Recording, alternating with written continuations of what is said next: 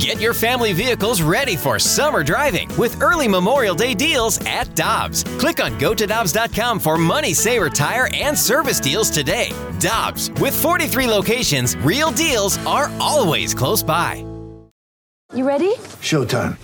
On May 3rd, summer starts with The Fall Guy. Let's do it later. Let's drink a spicy margarita. Make some bad decisions. Yes. Audiences are falling in love with the most entertaining film of the year. Fall guy. Fall guy. Fall guy. That's what the poster said. See Ryan Gosling and Emily Blunt in the movie critics say exists to make you happy. Trying to make it out? Nope. Because I don't either. It's not what I'm into right now. What are you into? Talking. Yeah. The Fall Guy. Only in theaters May 3rd. Rated PG-13. This is the Opening Drive Podcast on 101 ESPN. Presented by Dobbs Tire and Auto Centers. Morning, everyone, and welcome to the opening drive on 101 ESPN. Kerry Davis, Matthew Rocky, Randy Karraker at 7 o'clock. Your time check brought to you by Clarkson Jewelers and officially licensed Rolex jeweler. CD, good morning. How are you doing? I'm doing well, sir. How Good, are you? good. You are well rested. Well because you went back to sleep a Yeah, little bit. I- this morning was one of those days. I, I usually get up around 5:15, 5:30. Randy, I got up at 5:30. I went to the kitchen, turned the stove on, started making some, put some some uh, oil in the skillet, and I turned the stove off and said, "You know what? Not today." I went. It was 5:34 when I looked at my watch, and I said, "Yeah, I'm going to go lay back down. I can't do it today." It was, today was. I don't know why. It's just one of the. Sometimes when you wake up. You wake up early and you're prepared and you're ready, and your body, you you listen to your body. Your body's gonna Yes, tell yes, you yep. everything you need to know. And my body screamed at me this morning 30 more minutes. I went back to sleep till 6.05. I love it. Good for you. And uh, he's chipper and happy and ready, Ready to to rock and roll. We got quite a morning for you coming up in the 8 o'clock hour at 8.15. Mike Claiborne is going to join us every day, as he does every Tuesday. At 9 o'clock, we're going to preview the Mizzou Illinois bragging rights game coming up Thursday night at Enterprise Center. Dennis Gates, the head coach of MIZ will, ZOU, will join us. Then at 9.15, the Cardinal manager, Oli Marmol. And at 9.30, we've got Darren Pang. So quite a 9 o'clock, stacked 9 o'clock hour for you here on 101 ESPN. But before we get to that, The number of the day. Who could ask for more? The number of the day is four! Four in a row for your St. Louis Blues as they hammered Vancouver last night by a score of 5 to 1. The Blues were scoreless after a, pe- a period, and CD decided to uh, to shut her down for the night. Yeah, they, I don't blame clearly. you. Yeah, I, I just listen. It was 10:30, 10:45. That that's well past Yep. my bedtime. Maybe the reason why I had to wake up at 5:30 and be it, decide yeah. to go get 30 more minutes of sleep. Uh, I saw the score this morning and what Jordan Kyrou did, and was pretty impressed. So I actually hung in until into the second period, and I'll, I'll tell you when I went to bed because I knew it was over. But uh, midway through the second period, the Blues and the Canucks are scoreless, and you're thinking, "Oh, this is going to be a tight one." But then the Blues, all due respect to Vladimir Tarasenko and Pavel Buchnevich, the Blues' most skilled player came through. It's cut off and then pulled up along the right side by Kyrou. Skates to the neutral zone, passes to Leddy. He's got the red. Leddy in over the blue line. Drop pass for Thomas. Met there by Mikheyev, but Tarasenko gets it into the slot, and Leddy grabbed it, shot it, save. Comes back to Kyrou. He scores! Jordan Kyrou, top of the circle. Gets the puck from Leddy and buries it. 1 0 St. Louis, 9.35 to go, second period. Jordan Kyrou uses a laser to score goals. he he I, I, you know what? I'm i'm i guess i'm coming around to seeing what Army saw. He he understood how talented this young man is and and how well he can play and the things that he does on the ice. And it's it's right now it's needed for this team. We we didn't know going into the season you know they had had nine goal 20 goal scorers last year. Yeah. and we didn't know who was going to take the lead or who was going to if it would be that many. That seemed like a lot of lot of goal scorers uh, to score 20 last year. And he seems like he's kind of taking that lead and saying not yet that this is my team but mm-hmm. guys follow me i can do this i'm really good at what i do and it's it's it's showing up And he wasn't done. Vancouver tying it two minutes after that goal. But who would come through 36 seconds later? Nadub. Leddy wide open to Walker. Walker's in and he Oh. shoots. He scores. Nathan Walker puts the Blues right back on top. 6.58 to go in the second. 1 1 the score. 2 to 1 the score now. I jumped ahead of the scoreboard. Well, his first of the year. Yeah, the key for Nadub is just to accept the, the name. And if he just accepts the name, he's going to score a lot more goals. It starts there, Randy. Yeah. L- listen, the thing about nicknames is you generally do not like them. And, you know, or, or it, it, but it fits you. Mm-hmm. So Nadub is the nickname that we, you and I coined. Michelle Smallmon was not a fan of it. I don't know that Rock was a fan of it either. I think we kind of, we might have bullied him into that Yeah. It's two to one. it, it happens here from time to time. We love you, Rock. We understand. You know, sometimes Those are we, a bad example of the kids going to school. well, you know, kids don't be bullied and, and kids don't bully. So, uh, but yeah. He's the best basketball player of all time. Michael Jeffrey There you Jordan. go. Thank you very Yeah. much. Uh-huh. 7 to 10 a.m. every single day. On this airwaves, we don't say anyone else. Isn't that right, Rock? Rule your home room like an iron fist, guys. so so Nadub makes it two to one. Thank you, uh, Nadub. Robert Thomas scoring before the period was out. Three one Blues lead, and then it was just the Jordan show in the third on the power play. A minute in, Thomas on the far circle. Looking again to Krug. Nice play by Krug to hold it in. Pass over to Kyrou. Down low to Tarasenko. Tarasenko to Kyrou. He scores! Jordan Kyrou under the bar on the blocker's side. A power play goal, and it's 4 to 1 St. Louis. 107 into the third period. And Jordan wasn't done. Set up again by Thomas and Tarasenko near the midpoint of the third. Tarasenko cuts into the middle of the ice with it. His first pass is blocked. He comes back with his second one. Down to Thomas. They shoot. They score! Jordan Kyrou. If you've got a hat, chuck it at your radio. He gets the hat trick in the National Hockey League, and he's put the Blues on top by a score of five to one. Jordan Kyrou, the hat trick goal. 10:41 to go in the third period. It, that second goal, I said when we got in here, that was a, a really impressive shot. There were like three people in front of the goalie, and obviously the goalie, and he found a way to sneak that through. And it was a, it, to me, it was a really impressive shot. Is that the first hat trick this season for the Blues? I, I believe it is. I believe it is, yeah. First hat trick of the season. Uh, Jordan Kyrou is, is showing up and he's showing out. And I am, like I said, I'm really impressed with just the maturation over. When did the season start? October. Mm-hmm. Yeah, early October. Early October, October something. Just the maturation over this two and a half months of, of what he's done, what we were saying about him. You know, one of the things was playing a 200 foot game, and, and he's done that. He's showing that he is potentially the the alpha of this team just based on his ability to score the goal, score the score the puck, and and I am. Again, I'm gonna continue to use this word, Randy, and because I don't wanna, I don't wanna get out That's too far over my Uh-huh. skis. Uh-huh. Cautiously optimistic about this team. Cautiously is the is the key word. I'm optimistic, but very cautious about it. I think that that's reasonable. By the way, Kyrou now with the hat trick last night during the four game winning streak has three, four, five, six goals and four assists. He's got 10 points during the four game winning streak. It's not bad. Not at all. And he's up to 16, 16 goals on the season. And when you talk about being cautiously optimistic, Blues now have 33 points, and uh, Edmonton is in the second wild card spot. They're three points behind Edmonton, but they've won four in a row, and they just keep winning. And they'll play again when they go to Seattle tonight, an 8 o'clock pregame here on 101 ESPN. I was looking up the stats yesterday or the day before, maybe whenever it was before they played the game.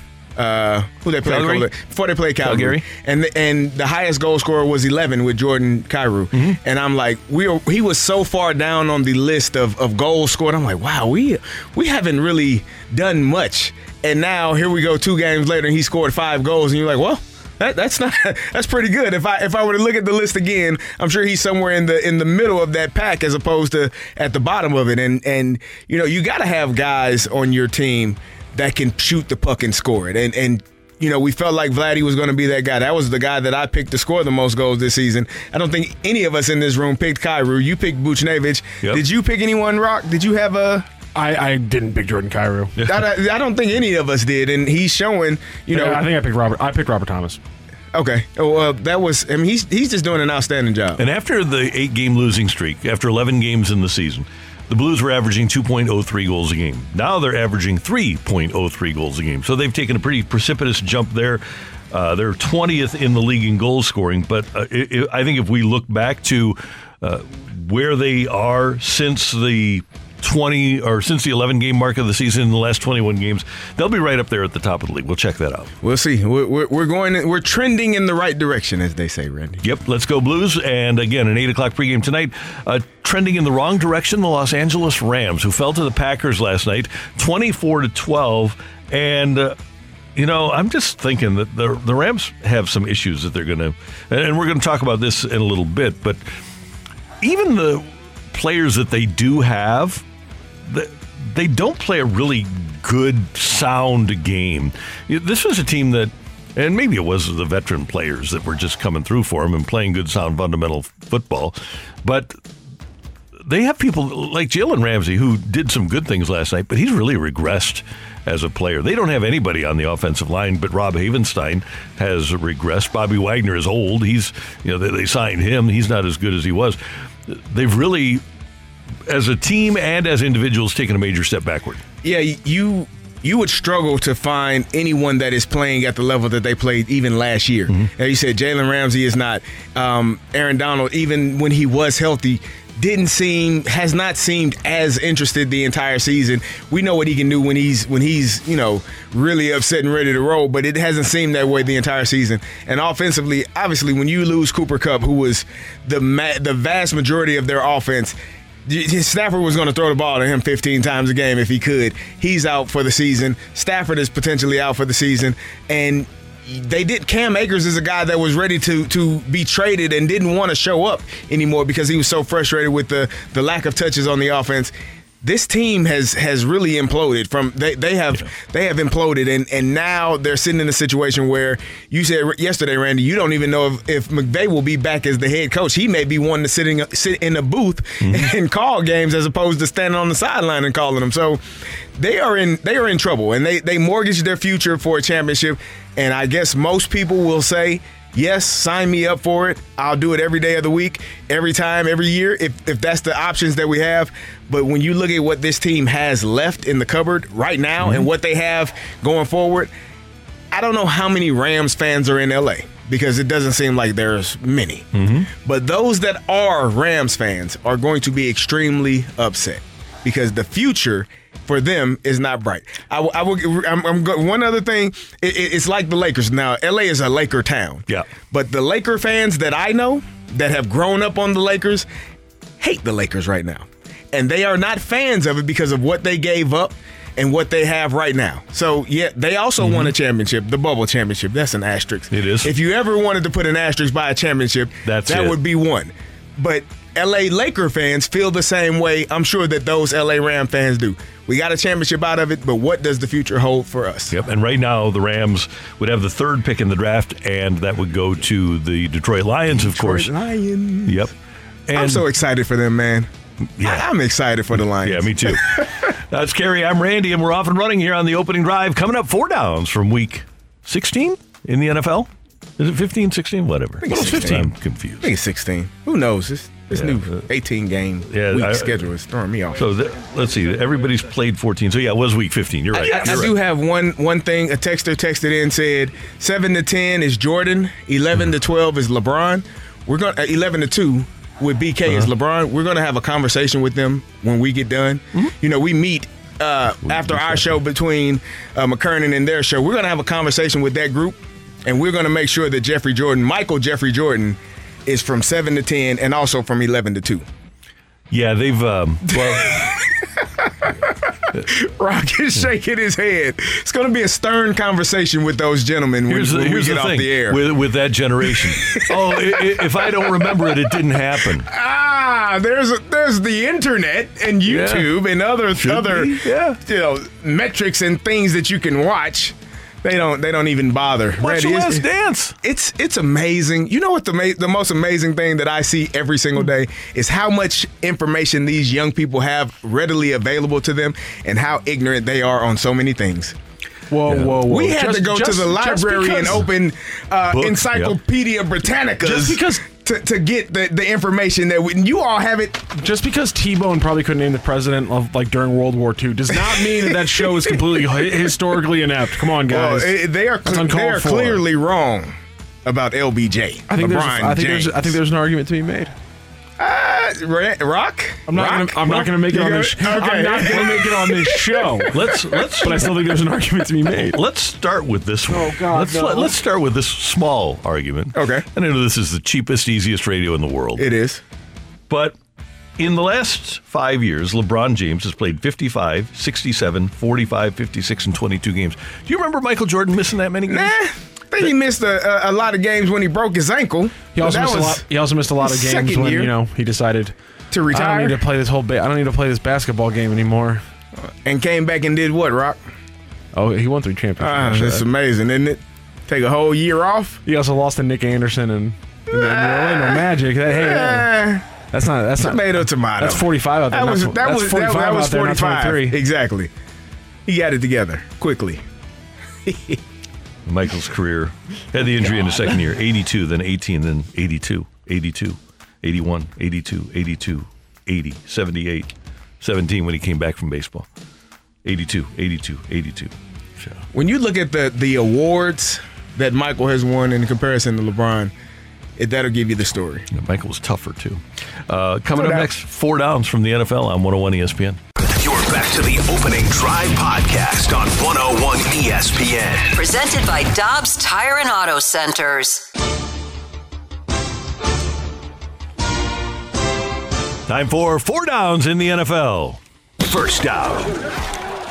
CD, the Jacksonville Jaguars have arrived. And we've seen this with several teams. When Tony Dungy took over Tampa Bay in 1996, they got off to a bad start and then got rolling. And we, we've seen it. Uh, it took Dick Vermeil a couple of years here in St. Louis to get things rolling. But you can see it when a team turns the corner. And that's happened with Jacksonville. They're up to 6 and 8 right now. They're a game behind Tennessee for the NFC or AFC South lead. Trevor Lawrence with a career high four touchdown passes, three of them to Zay Jones. They came back from a 17 point deficit. They were down 27 to 10, and then they get a pick six in overtime to give them the 40 34 win over Dallas. And this is kind of the signature win so far for Doug Pederson in Jacksonville. Not that they didn't have good wins prior to this one, but now they're beating good teams. They're showing that they can come back in games. They're dealing with adversity. And first and foremost, their first overall draft pick quarterback is reaching into star territory. He has all the elements, obviously. He's got the big arm, he's got the personality, and off the field, he apparently is a guy, kind of like Joe Burrow in Cincinnati, that has taken over the city in Jacksonville. I think that Jacksonville, not only for this year, but for the foreseeable future, has a chance to be a force in the AFC South. Yeah, you you we talked about it yesterday. The fact that you know one year removed from the Urban Meyer experiment and how well they have performed, um, it's just it's it, Trevor Lawrence has shown up, he, and and people were ready to write him off after his first year. Travis Etienne obviously able to come back this year and play well. They are showing up on both sides of the ball, and, and you have to take your hat off to Doug Pederson and what he's done. Um, they are a team, as you said, in potential, in, in, in the running to try to win that AFC South because uh, the Titans do not want to take the lead No. and continue to hold on to it. And listen to this when you talk about changing the culture of a team, these are the streaks that the Jaguars had that they've broken this season. A 20 game uh, skid in out of conference games against the NFC, an 18 game road losing streak. They broke a 14 game road losing streak against AFC South opponents. They broke an eight game road losing streak at Tennessee and a five game road losing streak at the Chargers. And now they go to Houston, and they could do that in a couple of weeks. They've lost nine in a row at Houston. So Doug Pederson has kind of changed their trajectory Yeah. in one year. He has, and, and and it starts with that, with the confidence from the head coach that he instills in his quarterback. And I think, like I said, the fact that that Trevor Lawrence played and performed so poorly last year, you needed a, an adult to come help mm-hmm. him, yeah. guide him in the right direction. I think Doug Pederson has done an outstanding job in helping him figure out how to play in the NFL. Thank goodness Yes. they got rid of Urban Meyer, right? Yes, indeed. Second down. Well, Randy, I'm going to stay in the AFC South and look at these Tennessee Titans, who are number one right now. But for how long? They're a number one team in the AFC South. They're leading the division. They are seven and seven. Randy, they started out the season seven and three. They've lost four in a row, mm-hmm. and they fired their GM. They have they have tried to find ways to right the ship. Randy, their quarterback Ryan Tannehill had 165 yards passing last game and one one interception. This is a quarterback in the NFL in the day in today's day and age where you are going to attempt to throw the ball 30, 40 times for 300, 400 plus yards. He had 165 yards passing. Do you know who his leading receiver was? Who was it? One Derrick Henry. Ooh. The next leading receiver was a tight end. The next rece- rece- leading receiver after that was another tight end. Four catches for Henry, four four catches for the tight ends, uh, two catches for the other tight end. What was AJ Brown here? Well, I was I was looking for him on the on the on the roster Yeah. and on the um. I, I guess he had a DNP, didn't play. Oh, you know what? What? He was catching passes in in Chicago for the Philadelphia Eagles. Oh, He's pretty damn good, Randy. and you decided to trade him, and you gave a quarterback who already struggled passing, getting rid of the best receiver you had on your team. To me, this Tennessee tight and and I love. Mike Vrabel, I love what he is, you know, just how he goes about his day to day business and how he manages his team, but they can't win. You, you remember the scene where where um, what's Rocky's wife name? She told him, "You can't win." Yeah, Adrian, you can't win, Rock. This is the Titans right Yeah. now. They can't win because they are not they are not structured to be a winning football team. You get rid of your best receiver, your quarterback is struggling passing the ball. You draft a, a quarterback in the third round in Malik Willis, and now the quarterback has you know questions in his mind as to whether or not I'm going to hold the job and for how long. And they have lost four in a row. They are they are trending in the wrong direction, and the Jags are ascending in the correct direction. And now, here in the next couple of weeks, I would not be surprised if the Tennessee Titans are sitting at home watching the playoffs, and the Jacksonville Jaguars win this division because I don't know what Tennessee is trying to do, mm-hmm. but it ain't working. They got to figure something out. and taking nothing away from their owner, Amy Adams Strunk. But if it didn't become a fireable offense to fire Jon Robinson until after AJ Brown scored three touchdowns against you, then you have a problem above the GM, right? Because what what has to happen is when the GM comes to you and says, "I want to trade AJ Brown," say, "No, you either sign him or we're get, we'll get rid of him rather than or you rather than him." Well, what are you trading them for? What, a bag of donuts? What? What, what are we? What? What do? You you have to look at your team and say, we have a quarterback who struggles. We want to get the best receiver that can catch passes, Yes. has a has, has a large catch radius, can go get the ball, even if it's not a perfect pass. AJ Brown is that. And you get rid of AJ Brown, and now you're looking at an offense that you know they're going to hand the ball off to Derrick Henry Yeah. 20 times a game. Well, guess who also knows that? The defense. And guess what they're going to do? Stick eight guys in the box and say, pass it if you can, and which is why you're throwing the ball to your running backs and your tight ends because you don't have anyone outside that can impact the game. And AJ Brown is the Derrick Henry of receivers, and he's going to the Super Bowl this year. Calls himself Swole Batman. I like it. Pretty good. Third down. Kerry, the Los Angeles Rams lost last night in Green Bay, did 24-12. Again? Yeah, yeah, they did. They're not doing well. Yeah, they're four and ten. Uh, they're the first Super Bowl champ to finish with a losing record since the 2002-2003 Buccaneers. But that team, Tampa Bay, actually bounced back and had a winning year two years later. They went 12 and four. The Rams are going nowhere next year or the year after. Aaron Donald is hurt and might retire. Matthew Stafford is hurt and might retire. They have no draft choices and they have no cap space. And their coach Sean McVay is flirting with television behind the scenes. Was it worth it to win a Super Bowl?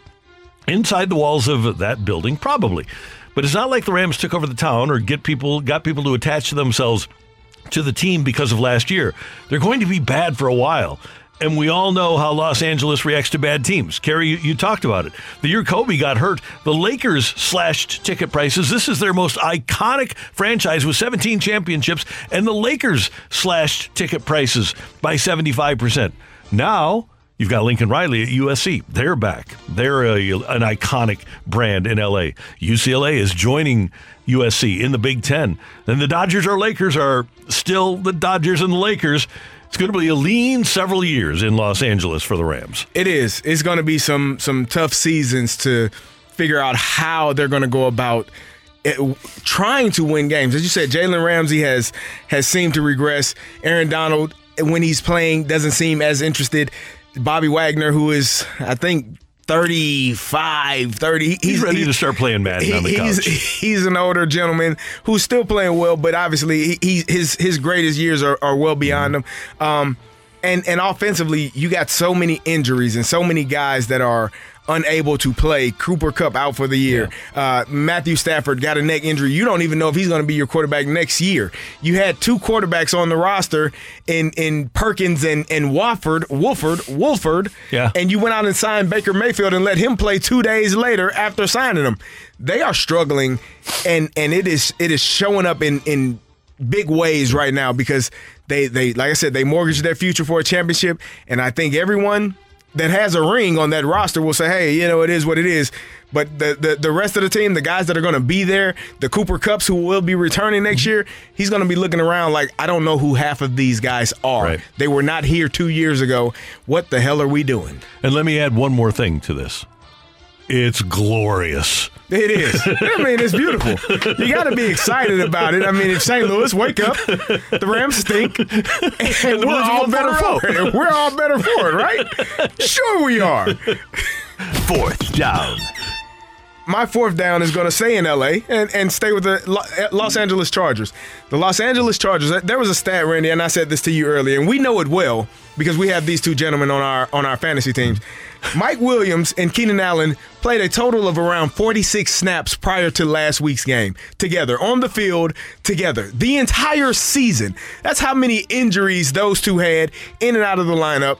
Trying to uh, trying to get healthy, trying to get right. Keenan Allen missed so many weeks. I I, I just you know whatever. He been, he was out since, he was out since week two Yeah. and, and didn't come back until I think around week 13.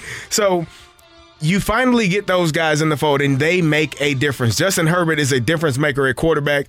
And when you have Mike Williams and Keenan Allen on the outside, those two guys, uh, and Austin Ekeler, who runs the ball and catches the ball extremely well out of the backfield, you're giving a quarterback that could potentially be one of the best quarterbacks in Yeah. terms of uh, passing yards and touchdowns because he is on that way, on the way to being that that type of quarterback in his career.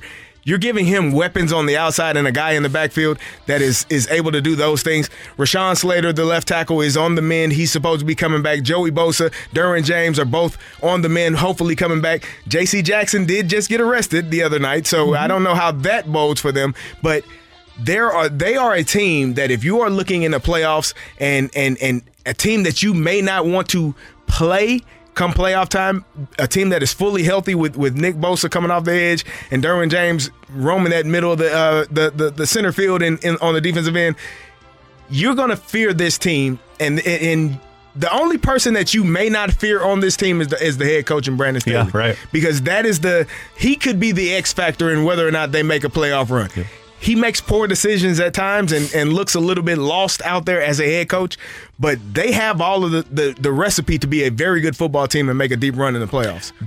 They probably got the worst game that Justin Herbert can give them. No touchdowns, a couple of interceptions, pass rating of 68.9. Oh, by the way, he still threw for 313 yards, going 28 to 42. But that's as bad as he can be, and they still won the game Yep. against Tennessee. I'm with you. I think if they get healthy, and I thought this at the beginning of the season, I thought they had had the best offseason of anybody, and they've had a lot of injuries. But if they get the two big boys back on the outside and they get those two defenders that you mentioned back, Khalil Mack's actually playing okay mm-hmm. for him too. But Bosa and James are huge, and you get those guys back, man, you can do some damage. Yeah, I, I'm I'm I'm optimistic of what this team can do. Like I said, the only fear that I have is Brandon Staley making Yeah. a bonehead mistake. You know, late game game situations where he doesn't do the right thing. I mean, last year he proved that he had an opportunity to go to the playoffs and made a bonehead decision and they didn't make it. So, you know, those are, are real questions that you have if you're the, the Chargers franchise and a fan of the Chargers. But I do believe that they are going to uh, have an opportunity to make a run in the playoffs if he just stays out of the way. And by the way, if the playoffs started today, they would play Tennessee again. They'd be at ah, Tennessee. Well, that's a win. Yeah, so Win. not- not- win not is a win. That's Tennessee four- won't be there though. Four downs from the NFL. Coming up, okay, it's a holiday season. You have the opportunity to give a gift on the St. Louis sports scene to anybody. It can be teams, owners, GMs, players, fans. What would you like to provide somebody? Text 65780. Use the mic drop feature. We'll give you what our gifts are next on 101 ESPN.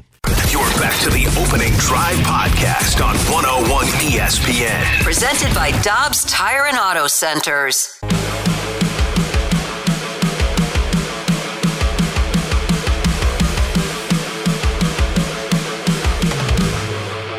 I love giving presents. Love giving presents. Kerry, Randy, Matthew with you.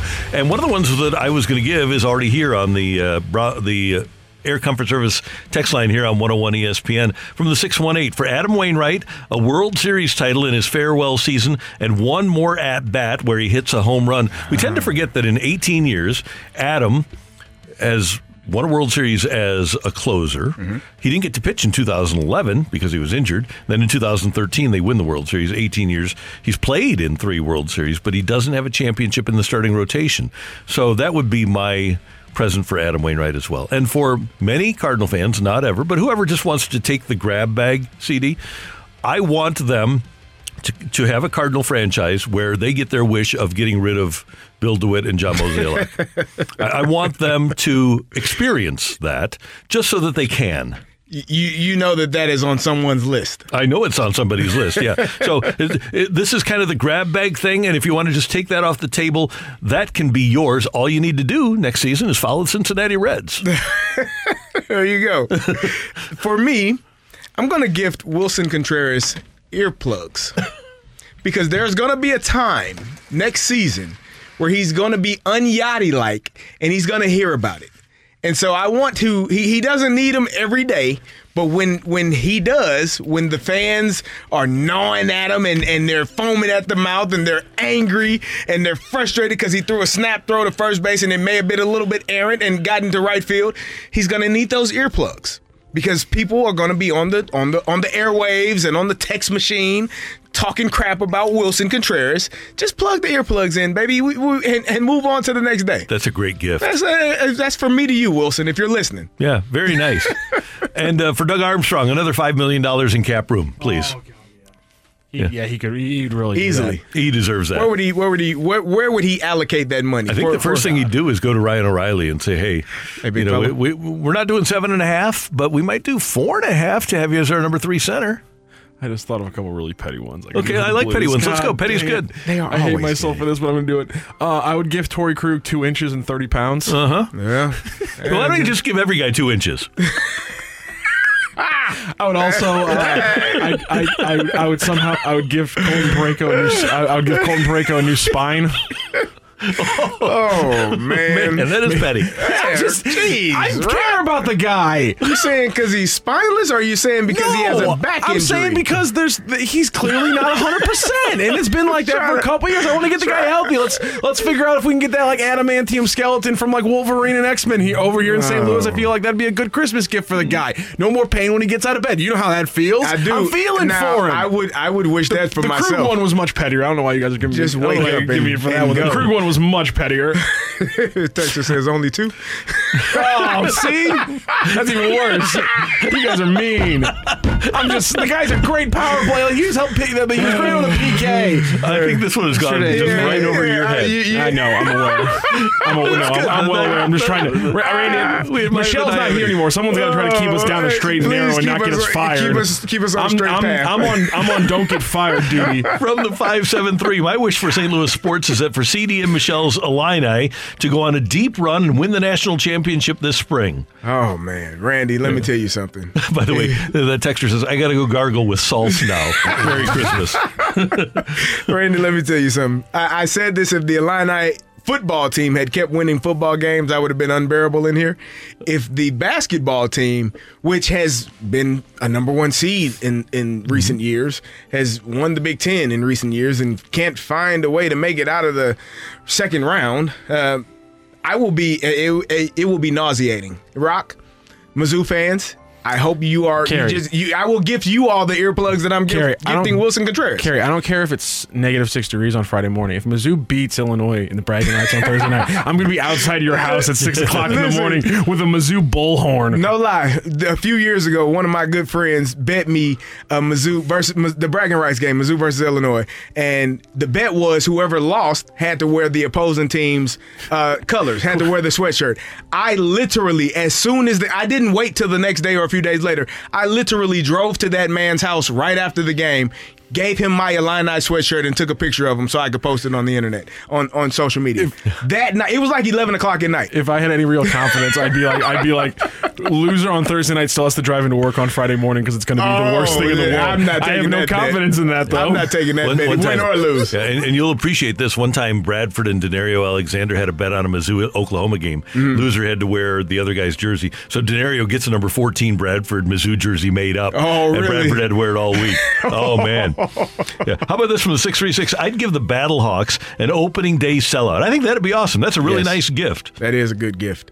We're just lower bowl right now, Yeah. not not upper. Right. But yeah, well, if we could put 66,000 in there, that'd be awesome. That would be. Randy, we, we were talking about this off air o- over my weekend trip when I was in Detroit. I was like, you know what? Why that? You know, this isn't that much bigger than St. Louis. Why can't we have more than two sports teams? They got four, and your answer was billionaire. So I'm gifting Dr. Richard Chaifetz a nice billionaire pal for him to bring an NBA team to Oh, St. Louis. nice. I with. like that. that's, That's Rock, my we- gift for I- St. we would Louis. buy- I would buy season tickets if, And- if, I- if- if we had an. NBA team here. I would. They now they would probably stink. Yeah. for the first. You think I'm pumping up the first season of the MLS team? Oh, baby. I would be you, going. you all would have to listen to us talk NBA. I'd be pulling Jackson. day. I'd be pulling Jackson. How mad?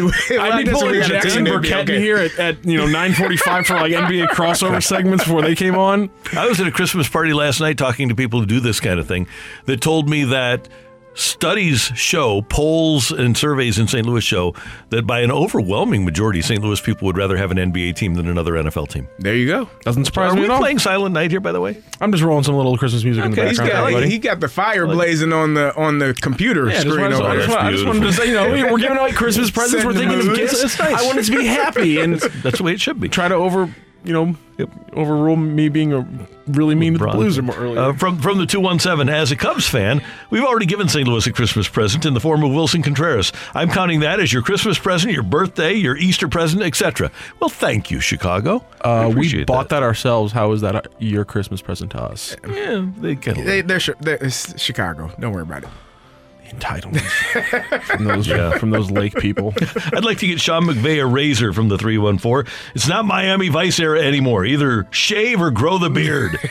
Maybe it is fully grown. Maybe that's that's all he can get. Oh, here's a good one, Randy. Six three six. I give Bret Bielema a five star QB commit. Oh, now I would I would gladly take that. Gladly. I don't know where he's gonna come from, but You know that what? would be We'll- awesome. We'll do a little Sophie's choice here on, on, on Christmas. You can choose a five star commit to either the Illinois basketball or football team. Oh, five star committing basketball is going to have a Difference greater maker. impact Yep. than a than a than a football player. It's, he's one of eleven. You get a five star basketball that a guy that can really go. He can. I would say basketball because that would change. That can take you right through the roof. But if right it- now, if it's a quarterback, though, yeah, but he still got to have somebody to throw Yes, to. but if- if you get like a Caleb Williams type talent, That- well, then then you will. He is a difference maker, and kids will want to come play as Yeah. with him. So, yeah, it may be. A couple of other ones from the 618, and I like this one a lot. I'd like to give Tyler O'Neill health. I'd really like to see what he could do with a fully healthy season. I agree. That that would be good to see. And he's in town. I know he listens every day. So uh, we're wishing Tyler O'Neill health Wishing for you healthy 2023. hamstrings, Yeah. strengthen and lengthen. Did you call the hamstring guy that, by the way? It's I a- did not. I forgot. ex- I, I gotta give. Him, your- I gotta give him a call because I, do need to see him. My my my body is all banged up. So I've, I've got a friend. I'll, we'll let you in on this. I've got a buddy that I went to high school with, who's a great massage therapist, who essentially saved Isaac's career Mm-hmm. when Isaac had hamstring injuries in 1997 and 1998, and this guy was able to keep him going. And uh, so I, I think he can help Tyler O'Neill, and I know he can help CD. I would definitely give him a call. Yeah, uh, from the three one four, I'd give Tyler O'Neill a 30 pack of beer and a McDonald's gift card. You can't pull fat. This is true. Well, not, actually, that's not true. You can. you can. Ask any retired NFL player that gets up and tries to sprint that is 30 pounds heavier than they were when they played. You can definitely pull some, some something that is not muscle. I've been there, done that. Yeah. Trust All me. right. Hey, we appreciate your texts, and uh, we'll try to get back to this later in the show. Thank you very much. Yes. There's a text that said they would give me a LeBron jersey. You remember when LeBron left Cleveland? Remember what they yeah, did? yeah. Which one They do you want, Kerry? Do you want Miami, Yeah, Cleveland, I would LA? Yep. I, you know, I was a Miami. I, I like the Miami team. I Yeah, like bet the you did. Miami version of, Yeah, of LeBron. did. I did. By the way, from the I was 618. Fan though. Yeah, Randy wishing all men get that and not just him is the most unselfish thing I've ever heard. You're, You're a man welcome. of, you are a man of the people, I Randy. him to try I, have been trying to tell And you. by the way, they're not Such just an men, innocuous women too, comment. apparently. Such an innocuous comment. there you go. How did you take it there? Take it or leave it is coming your way next on 101 ESPN. You're back to the opening drive podcast on 101 ESPN. Presented by Dobbs Tire and Auto Centers. It's time for Take It or Leave It. Want to say something? Want to put it out there? If you like it, you can take it. If you don't, send it right back. Get your text into 65780 and give us your Take It or Leave It. Brought to you by Gloria Lou Realty. Visit GloriaHasTheBuyers.com and start packing. That's my final offer. Take it or leave it.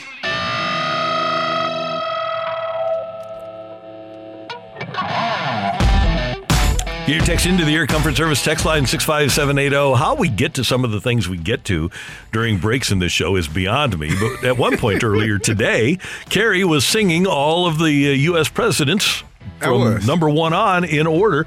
Had to stop right before Abraham Lincoln. Who who'd you mess up at at 15? James Buchanan. Yeah, there you go. Yeah, I, I, I used to. It was a song we were taught in like first or second grade. Okay. It's crazy the things you remember. Take it or leave it. If I gave you 24 hours, you could do all 46 in order. I'll take it.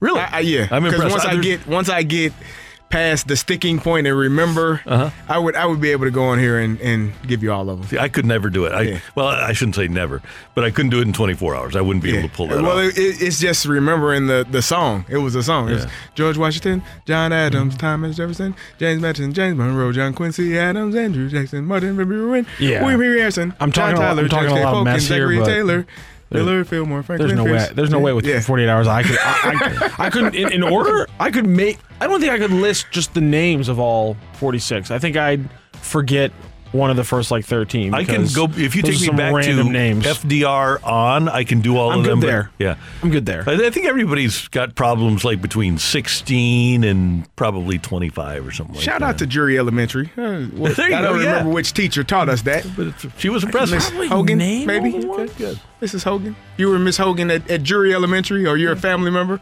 Shout out. Shout out to her. We I might think do that was the music teacher's name. We might have. We might. Have, this might have to be a show thing.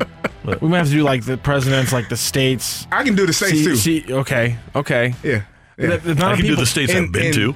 In in If I give you alphabetical a blank, if I give you, if I know, if I give you a blank map, could you fill in all the states? yeah. Okay. I couldn't. I, I so I geography. Really not. I was generally good with. Okay. But history, yeah, no.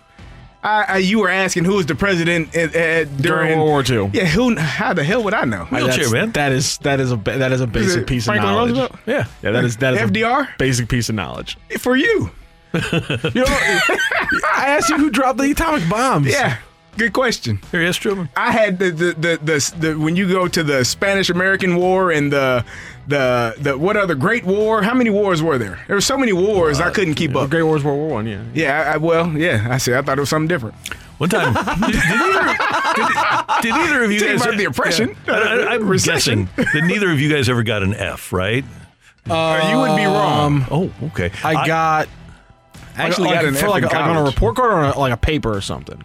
And no, in a class on a report card, Like a full grade- Yeah, 'cause no, like no, in college, I, Ds. took a h- art an art art history class, and I might have gotten a zero. It was that hard for me, Uh, so I, I, I failed it miserably. Randy, my, my first semester in college, my grade point average was like a 1.2. I had some classes You that got I, me beat, man. I was oh I, I I definitely thought I was gonna flunk out. They gave me seven books in one class to read. What the hell do you think I'm gonna do with this? Read and win. There and the books were, were I wish that they were so thick, like 700 page books. You want me to read what? When do you think I have time to read this book? I'm not gonna. Re- I can't. I got practice. Why did you put me in this class? Academic advisor? It's a freshman fresh out of high school. I don't know this. So uh, I didn't have the football advantage. So at the end, of, so at the end of the, the art history class, the teacher says all the answers are in the book. I said, "There's a book for this class." Study hard, kids. You'll do well in life. okay, we got. ooh, Let's get some of these. Take it or leave it. The Cardinals should trade for Max Kepler and give Moses Go- Moises Gomez a chance in the outfit along with Jordan Walker and the outfield along with Jordan Walker. sure, take it. Yeah. Eh, I, I'm gonna leave it. I, I I think the Cardinals have a great plan for this outfield. We just have not seen it just yet. It- take it or leave it. If Lamar Jackson got a number one or even just a high end number two, he would be the best quarterback in the entire league. I'm going to leave it, but man, it would change things dramatically for him. But I do think, Kerry, and we've kind of touched on this. Schematically, they need to change things to get receivers into better spots on the field for him too. Yeah, uh, they're gonna have to figure some things out.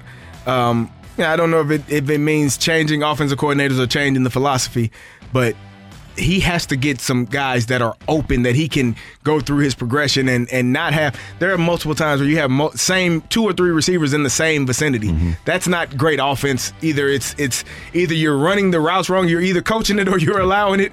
You're either coaching that up to be that way or you're allowing those guys to continue to be in the wrong spots, which either way is not good. By the way, fans are passionate. Apparently, after games, they've been running down Greg Roman as he goes to his car, screaming expletives at him in Baltimore. Uh, is he running away? He's going right to his car. He's certainly not passing it. Take it or leave it. The Cardinals' best chance to win championships in new era in the new era of spending in Major League Baseball is for DeWitt to sell the owner is sell to a de- owner with deeper pockets or to one who isn't afraid to put the massive revenue back into the team. Yeah, I'll take it. But if you find that guy that is willing to lose money on a franchise, then you're you've got you've got something golden. Peter Seidler's doing that, by the way, in San Diego. But there's not many people who get into a business to lose money. Nah. And and I think that is the important aspect to remember. It is a business for the people that own it. Mm-hmm. It is it, it's entertainment for everyone else. But the people that own it are are in business and the business is always to make more money than you're losing. But I do want to see it because, as, as I've mentioned before, in the last decade plus, the top two teams in payroll every single year have been the Dodgers and the Yankees. And the Yankees haven't been to a World Series, and the Dodgers only won during the pandemic year. So money does not necessarily equate to winning in baseball or any other sport. And in all things in sports, yes, what the, what the Padres doing now is great. But again, what happens when he gets tired of losing money? Yep. And I do, I desperately want to see those fans that don't like what they're seeing from the Cardinals right now deal with having to go 70 and 92 for four or five straight years. Gonna put put Jeffrey Lurie on a nice little bow under their Christmas tree. Yeah, all right, there you go. That's the guy. Jeffrey Lurie, Bob Castellini, uh, Bob Nutting, a guy who will take some of that revenue sharing money and put it right in his pocket. I think it'll be funny. I mean, I, I'd, I'd enjoy seeing it. Although they wouldn't, uh, they, you know, it's. Uh, I, I'm guessing that if they get to seven and seventy and ninety-two, all of a sudden the best fans in baseball aren't the best fans in baseball anymore. take take it, or, take it or leave it. All the cold is worth it if we get a white Christmas. Oh, uh, not, not, not all the cold. I mean, it's gonna be it's gonna be white a white Christmas, but it's gonna be look- slushy. It's the Snow look on your guys' faces of no, no Snow is, God, is a beautiful thing when you're like 10 and under. But when you have to get outside and shovel Mm-hmm. said snow out of the driveway so that you can go about your day and your normal life, it is awful, man. Like it is, it is awful. I've been shoveling driveways since I was like 12 years I'm old, sorry, man. What? like- what? I- it's I've- unnecessary. Waking up to try, I, I gotta go try to find a, a, a loaf of bread or an, or an egg somewhere in this city, and, and that's that's gonna be a tall task at this point. Walgreens So- is generally always open. So you really like that French bread huh? or uh, French toast, huh? Apparently, St. Louis just lives off that stuff when You it gets a little chilly. I, I've told. I don't know if I've ever told you. I think Matthew, you do this. So my wife sends me to the store on March whatever thirteenth. The pan, the, the pandemic started. And the, the world closed down. I'm at Costco, and everybody. I mean, there were. 500 people in the store. I'm the only one that doesn't have toilet paper. But I had two giant things of ribeyes. I, I, I've got like eight ribeyes. So and I got all this canned food for um, for like tuna salad and chicken salad and stuff like that. But and I I loaded up on ribeyes and broccoli. so uh, that's how I was prepared. I, I was thinking, oh, you know, this is no big deal. Uh, and the ribeyes were delicious. But man, the the toilet paper thing astounded me. That was I to the I need someone to text in the six five seven eight zero and tell me why you all were taking all of the toilet paper. What was the purpose? Yeah. Because eh, I mean, I, Uh, we all, I Same- believe, have running water in our home. If, Same- if it got that bad, just hop in the shower. Same people, same people. I swear, to, the same people who are hoarding toilet paper are the same people who were willing to wait three hours in line for the Popeyes chicken sandwich. It's the same people. I, you know what? It's the same people. You you may have a point there. I, I just Something I wrong- Just, something wrong Did we going on really, up we there. really felt like the world was coming to an end, didn't we? So I talked to a guy You're right. we who did. uh, a, a guy who uh, ran a, a large chor- store chain here in town, who said that people literally had toilet paper stacked up in their living oh, room. And when things bounced back to re- reasonably normal, they tried to return the toilet paper. They, and the store saying, "Well, no, we don't take toilet I mean, paper." there was a lot of stories about people No, who were like who like bought like a bunch of like hand sanitizer, Hand too, and- sanitizer. and, and tried to Oh, on it, eBay. and it didn't work, yeah. and then they were left with just an ungodly amount. Yeah, un- unreal. Randy, my, my, my class that I struggled with in college was uh, astronomy. Oh yeah. And, and and I would assume that it was probably I, I may have thought the entire time it was astrology, and therefore I, I just I get it. had I no thought we were clue. talking about. Trust me. I didn't Yeah, know I what I we were was talking about Leo in I here. was just sitting in there like, what? Trust me, I also struggled with with, with, with astrology in, in college. A girl would go, "I'm a Capricorn," and I would walk away. So, but it, here's the thing. All due respect to the astronomers out there, but the people who were able to figure out that there was like a person in the shape of those stars, they were on drugs. You think? Yeah, Uh, there's no doubt they, about they it. They had taken something prior Yeah, to. Like, yeah. Whoa! Look at that! It's a dipper. Is there any doubt? Is there any doubt? No, there's there's no doubt. That's the big one. There's the small one.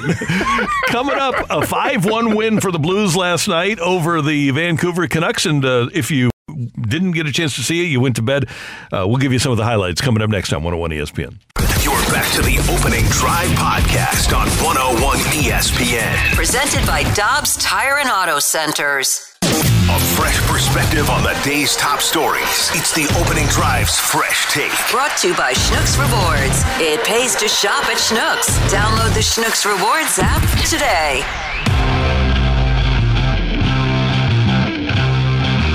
Met there by Mikheyev, but Tarasenko gets it into the slot, and Leddy grabbed it, shot it, save. Comes back to Kyrou. He scores! Pass over to Kyrou, down low to Tarasenko. Tarasenko to Kyrou, he scores! Jordan Kyrou under the bar on the blocker's side. A power play goal, and it's 4 to 1 St. Louis. His first pass is blocked. He comes back with his second one. Down to Thomas. They shoot, they score! Jordan Kyrou! If you've got a hat, chuck it at your radio. Jordan Kyrou with a hat trick. Vladimir Tarasenko had three assists for the Blues. The other goals last night in a 5 1 win over Vancouver from uh, Nadub and from Robert Thomas. Jordan Binnington was terrific. The Blues were outshot in the game, 34 27. But, uh, Kerry, one of the things that we've talked about as the Blues struggled during the course of the first part of the season, when they have struggled, special teams have played a big role. Last night, the Blues go two for three on the power play, and Vancouver goes 0 for 4 on the power play. So the PK appears to be back a little bit. By the way, thanks to uh, Jeremy Rutherford, because we talked about how after the eight game losing streak, the Blues were averaging a, little over two goals a game. JR reports that since November 9th, the Blues are sixth in the league in goals per game at 3.52. So the scoring has come back dramatically uh, to from two Yeah. to three and a half since uh, November 9th. Yeah, and, and I think the last few games they've done a better job of not allowing goals to be scored as well. There was there a period where there those ten games where they had given up forty nine goals, so that's four point nine goals a game. And when you're losing, when you're struggling, you're you're not playing good defense. I, and and so I think that the the penalty kill and not allowing goals when they're shorthanded has definitely uh, been one of the things that is has made this team better. And I, I, I said this last week. You know, I think that the fact that they are able to kill penalties, it allows them to be a little bit more aggressive. Where you know, I felt like earlier in the year they didn't want to get a penalty because they weren't so they weren't good at the penalty kill, so they weren't aggressive enough. And now they're being more aggressive, and it's allowing them to say, "Hey, if we do get a penalty, I know our team can can stop them from getting a goal." So I think all those things kind of tie hand in hand, and and what you're seeing from this team is a team playing with more effort, playing with more energy, and there's a star that is starting to show out uh, in Jordan Kyrou. Five goals in the last couple of games. He's playing outstanding, and it's fun to watch. And so, with uh, with Kyrou's success, the Blues. The number of the day. Who could ask for more? The number of the day is four. Yeah, four in a row. Go for five in a row tonight, and uh, they'll take on the Seattle Kraken. Eight o'clock pregame, nine o'clock face-off. Matthew, I'm sorry, Count, but that's a dumb question. Who could ask for more? Blues fans, give us five. Give us five. I'm sorry, I'm, I'm sorry, Count. You're a good. You're a good counter, but it's a dumb question. He's on a winning streak. All right, you guys. Here you go. The number of the day scheduled to arrive. The number of the day is five. That'll be tomorrow. And Scheduled to arrive. I like that. Scheduled to you what. arrive. Yeah. The count might have been on to something. We were we had very good programs as as young young lads. Yeah, we did. We were kind of we, we, we took that for granted. We did. Uh, but If those you watch good. what these kids watch now, you you would understand. I am not sure what the Blues are, are going to be. And I, I wish I could figure them out. I don't think anybody rationally can. I, I think that we can make predictions, but I think I'm at a stage now where I'm not going to predict anymore with this team because I really don't know. I, I, would love to say that, hey, yeah, everything's going to be cool, and they're going to go to Seattle and win, and then they're going to, even if they go to Vegas and lose, you get Toronto at home, you get the Blackhawks at home, you get Minnesota at home. Will I be surprised if they come home and lose all three of those? No, I won't.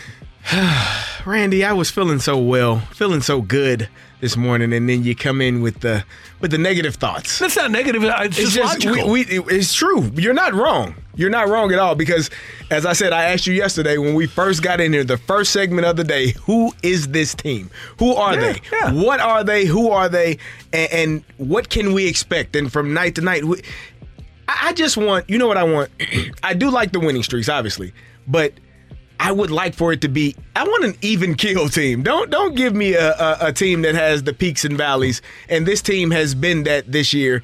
We're hoping that this winning streak is something that you know is is they're trending in the right direction. But we've seen this before, mm-hmm. so I, I don't know how you you decipher exactly who this team is because there there have been some some peaks and some valleys and and from from game to game from I would say from I guess five to six games to five to six games, you you really don't know what you're going to get. Here's the one thing about the last five, though, last six games.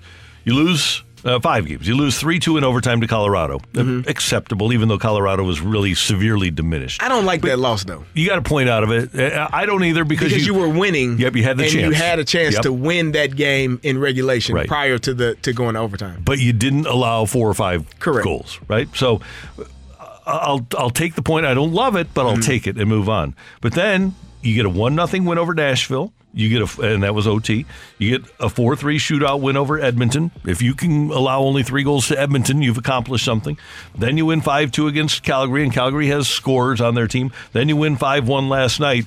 The one thing that's happening with these wins is that you're not allowing a ton of goals. The defense appears to be stepping up and whether or not that's going to happen over the long term, but you look at the first eight game losing streak. They allowed four, three, six, seven, five, five, three, five goals. They were allowing a ton of goals in those games. And what Craig Berube wants is first and foremost to play great defense and then the offense and the creativity to be a product of the great defense. And it seems like they are doing a better job. And by the way, Jordan Kyrou is kind of like the poster boy for this Yeah. of learning to play and playing the 200 foot game. and that's so important for your team. It's one of the things you you learn as a as a young athlete is it's not about you, it's about the team, and making sure that we all are working in unison to to give our all for the best and for the sake of the team. And I think right now, when you see what Jordan Kyrou was doing, he's showing you. A, he's showing you the ability that he has to, to score the puck. He is phenomenal in, in that regard. But B, he's also showing you that I can also be a good teammate and I can I can give assists. I can come back and play defense and and and check and do the things that are required for me to to help my team win games. And when your best player is playing that way, everyone else mm-hmm. falls in line. And right now, Jordan Kyrou is their best player. He's scoring the most goals. I feel like he's one. He's the best player right now for them. And people can take or leave the plus minus stat because it, it's not a be all end all. But in the previous six games to the four game winning streak the Blues have had, Kyrou was a minus player minus three, minus two, minus two, minus one, minus one, minus one. In the four game winning streak, he's been plus one, plus three, plus one, plus one. So uh, he's on the ice for more goals than the Blues are allowing. Mike Claiborne joins us next year on 101 ESPN. You're back to the opening drive podcast on 101 ESPN. Presented by Dobbs Tire and Auto Centers.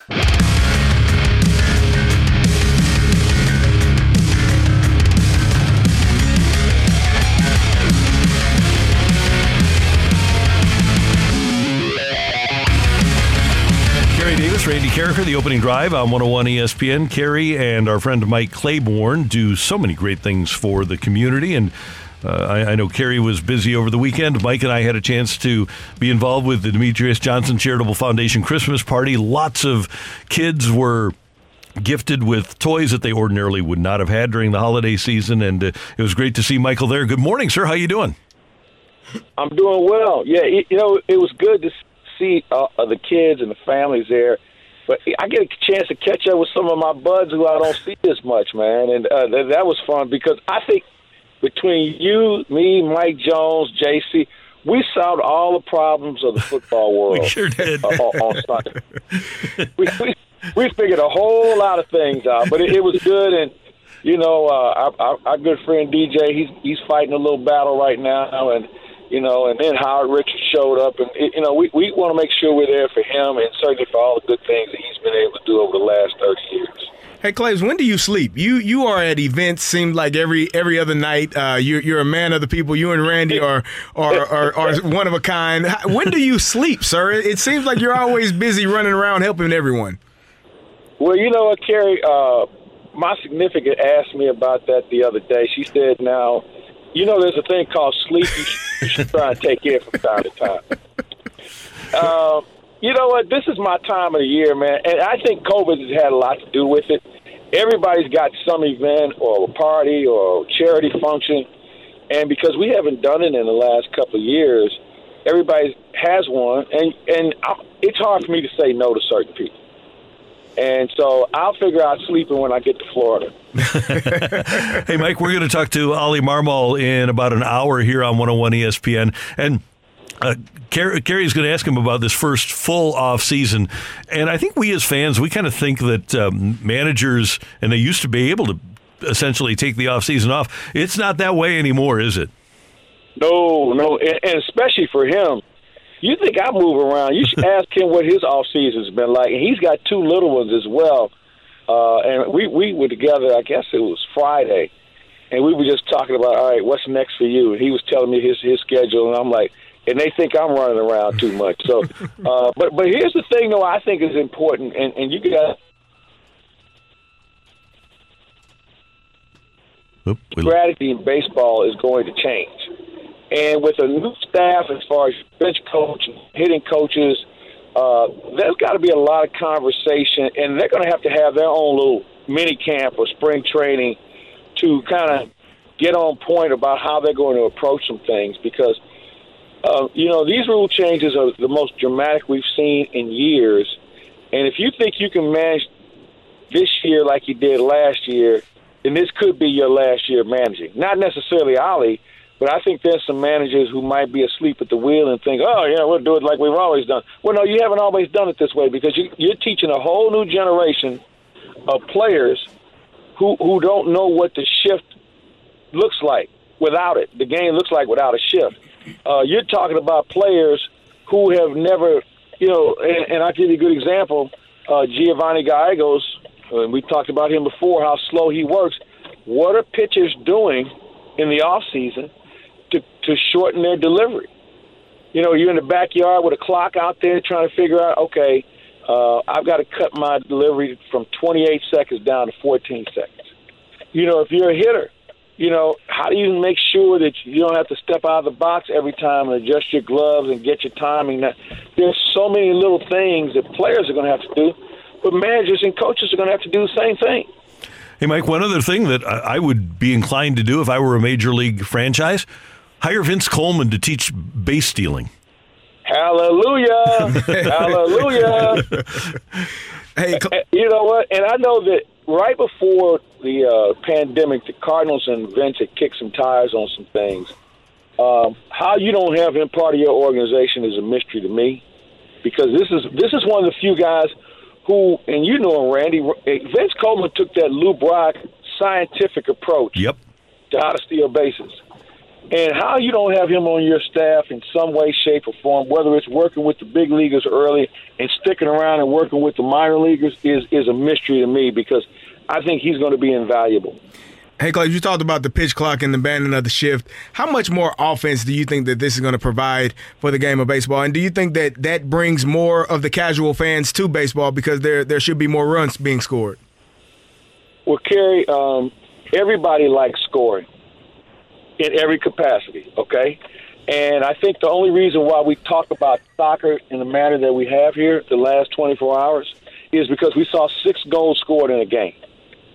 And I think the same applies uh, in baseball or whatever sport. And if you have more scoring, I think you're going to have more people showing up. And if you have more people running the bases, like we just talked about, maybe stealing bases or going from first to third and things of that nature, that's going to create a, a greater interest.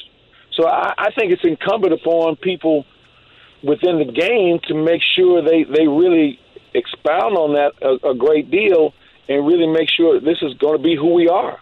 Okay, yeah, we can hit home runs, but you tell me somebody who doesn't like us watching a guy go from first to third or first to home or stealing a base, then I'll tell you a person who doesn't really care about baseball in the first place. Hey, Claves, I, I've felt that the Cardinals are are comfortable where they are in the outfield. Um, there have been, you know, Jordan Walker, I think, will be here sooner than later. Um, they, they feel comfortable with, with a healthy Tyler O'Neill and, and believe that Dylan Carlson can, can come back and do some things. What are your thoughts on that? Do you think they still need to look at, at potentially grabbing another outfielder? Yeah, I do. Uh, I like to have a little bit more of a, of a veteran presence in the outfield or a veteran presence on the team and I, I say outfield. Maybe there's another guy on the infield, but I don't know how much he's going to play unless he can play the outfield as well. Uh, you know, and, and I'd like to have another veteran in the bullpen. You know, that's where I really think the Cardinals. If if there's one area that I would like to see an improvement, it would be a guy with closing experience in the bullpen who's been there, done that. Because the way the game is played today, and as much offense as we're going to see, you're going to need another guy in the seventh inning to come in and, and put the fire out if you want to keep a guy like Helsley fresh. You're going to need a guy who can settle some of the young guys down about how this game is going to work from the sixth inning on.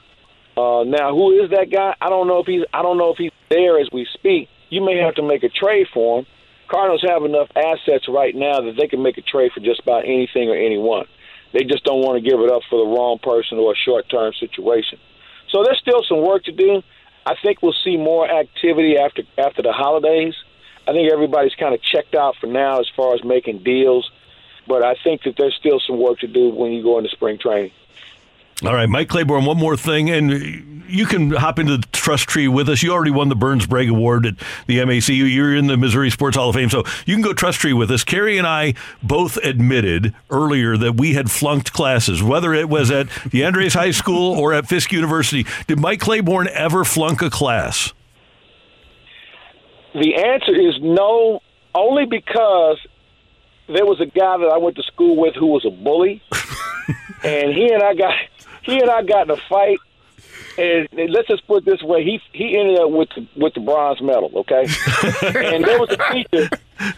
There was a teacher who despised him so much, and I was going to flunk this class. There's no doubt about it. I, it. It was an English class, and we were studying. I believe it was Charles Milton, and the only Milton I ever cared about was Milton Berle. All right, so uh, he and I the only reason why I passed that class was because of a fight I had with a guy. And I'm not trying to tell you that I'm I'm a I'm a great fighter, but I I will tell anybody who knows me knows I detest bullies, mm-hmm. and I'd had enough of him. And and so when I'm I know I'm gonna flunk this class, and so all of a sudden I get a I get a C minus. Sounds like the teacher was tired so, of him too. he was tired of him. Apparently, he was more tired of him than I was. So, uh, he, so when I saw him and he said, "That's for," and I won't mention the person's name. He said, "That's for so and so." And I looked at him and I was like, well, damn, let me go find somebody else that can jack up around here. That's Get that up to an A. exactly. hey, I might have been the valedictorian if I'd have kept that up. exactly, no doubt. So, uh, one more thing, Claves. It's going to be a high of six degrees here in St. Louis on uh, Friday. Are you going to be here? Uh, yes, unfortunately.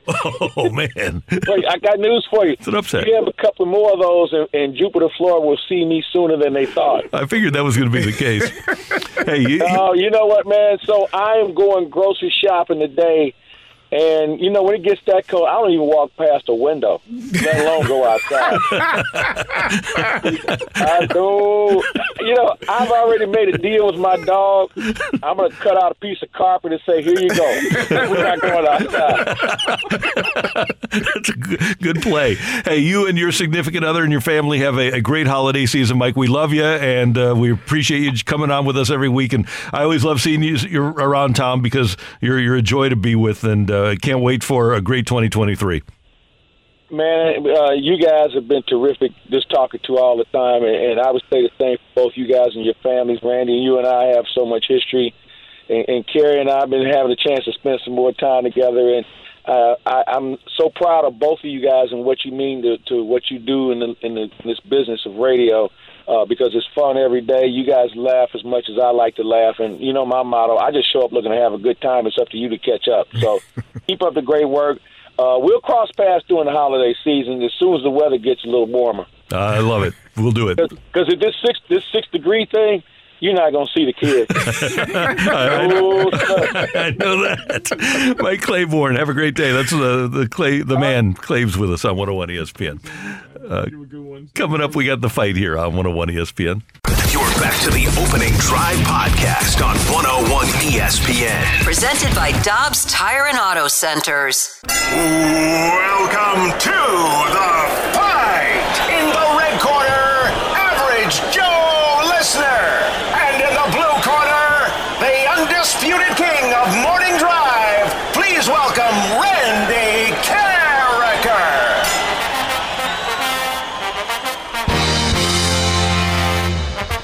Welcome back to the opening drive. I'm Kerry Davis, joined by Matthew Rocchio, and it is time for the fight. And Rock, how are you doing this morning, sir? I'm doing good. Kerry, how are you doing this morning? I am well, well rested after my uh, 30 minute extra Yeah, it must be that, nice. I, that I took. Sorry. Well, more- it was much needed, though. More importantly, you know, how, how, how's the fighter doing today? Uh, Let's ask him. Andrew, how are you doing this morning? Doing good, guys. Sun's up, and let's let's see if we can pull away the W today. All right, Andrew, let's go. Last night, Jordan Kyrou got the Blues' first hat trick of the season, which Blue notched the team's last hat, hat trick in a 5 2 win over the Wild on May 10th, late last season. Was it Nathan Walker, David Perron, or Vladimir Tarasenko? David Perron. On this day in 1991, the NHL granted two new franchises the Tampa Bay Lightning and which Canadian team? Was it the Winnipeg Jets, the Quebec Nordiques, or the Ottawa Senators? Winnipeg Jets. All right, Andrew. The Lions made NFL draft history in the early 2000s when they used three consecutive top 10 picks on wide receivers. Which of the three was the highest drafted at number two overall? Was it Mike Williams, Roy Williams, or Charles Rogers? Mm, I don't know. Charles Rogers. And last night, Damian Lillard scored his 18,000th and 44 18,000th 40 41st point of his career, becoming the leading scorer in Blazers franchise history. Whom did he pass? Arvydas Sabonis, LaMarcus Aldridge, or Clyde Drexler? The first one. I don't know basketball. it's a bonus. All right. We will double check the score. We will bring in any character. All right, Andrew, how are you feeling? Minus the basketball Uh, question. Yeah, we'll see. We'll see. You'll see. A little tougher than what it, what it is. when you're when you're doing it uh, in your car listening and, and you're not on air, it seems much easier, doesn't it? Oh, 100%. 100%. and then when you get on there, the questions just seem you're like, why why didn't I get those questions from the other day? Yeah, yeah. Randy, say hello to Andrew. Andrew, good morning. How you doing? Yeah, I'm doing good, Randy. How about yourself? I'm doing well. Thanks for listening. Thanks for playing. Yes, sir. All right, Randy, you ready? Ready. All right, last night, Jordan Kyrou got the Blues' first hat trick of the season, Mm-hmm. which Blue notched the team's last hat trick in a 5 2 win over the Wild on May 10th, late last season. May 10th of late last season. Uh, I don't know if Vladdy did. I'll go with. Uh, just- let's see. Wasn't Thomas? O'Reilly had one last year, but I don't think it was then. They had all these goal scorers last year, right? Um, Perron almost had one in Chicago last year, but I don't think. I'll go with Tarasenko. On this day in 1991, the NHL granted two new franchises the Tampa Bay Lightning and which Canadian team? Tampa Bay Lightning, and it would have had to have been in 1991 the Ottawa Senators, right? Because the other five teams were already in existence Calgary, Edmonton, Vancouver, Toronto, Minnesota, uh, Montreal. So it's the Ottawa Senators. That's the final answer. All right, Randy, the Lions made NFL draft history in the early 2000s when they used three consecutive top 10 picks on wide receivers. Mm-hmm. Which of the three was drafted highest at number two overall? Charles Rogers. Is he dead? He, He uh, did pass away He back did in pass away. Oh, man. He did. Nice run. Well, under the circumstances. Really? I mean, he was the number two pick in the draft. How many people get the chance He to was do that? he was really good at Michigan State He was too. really good, He was yeah. amazing.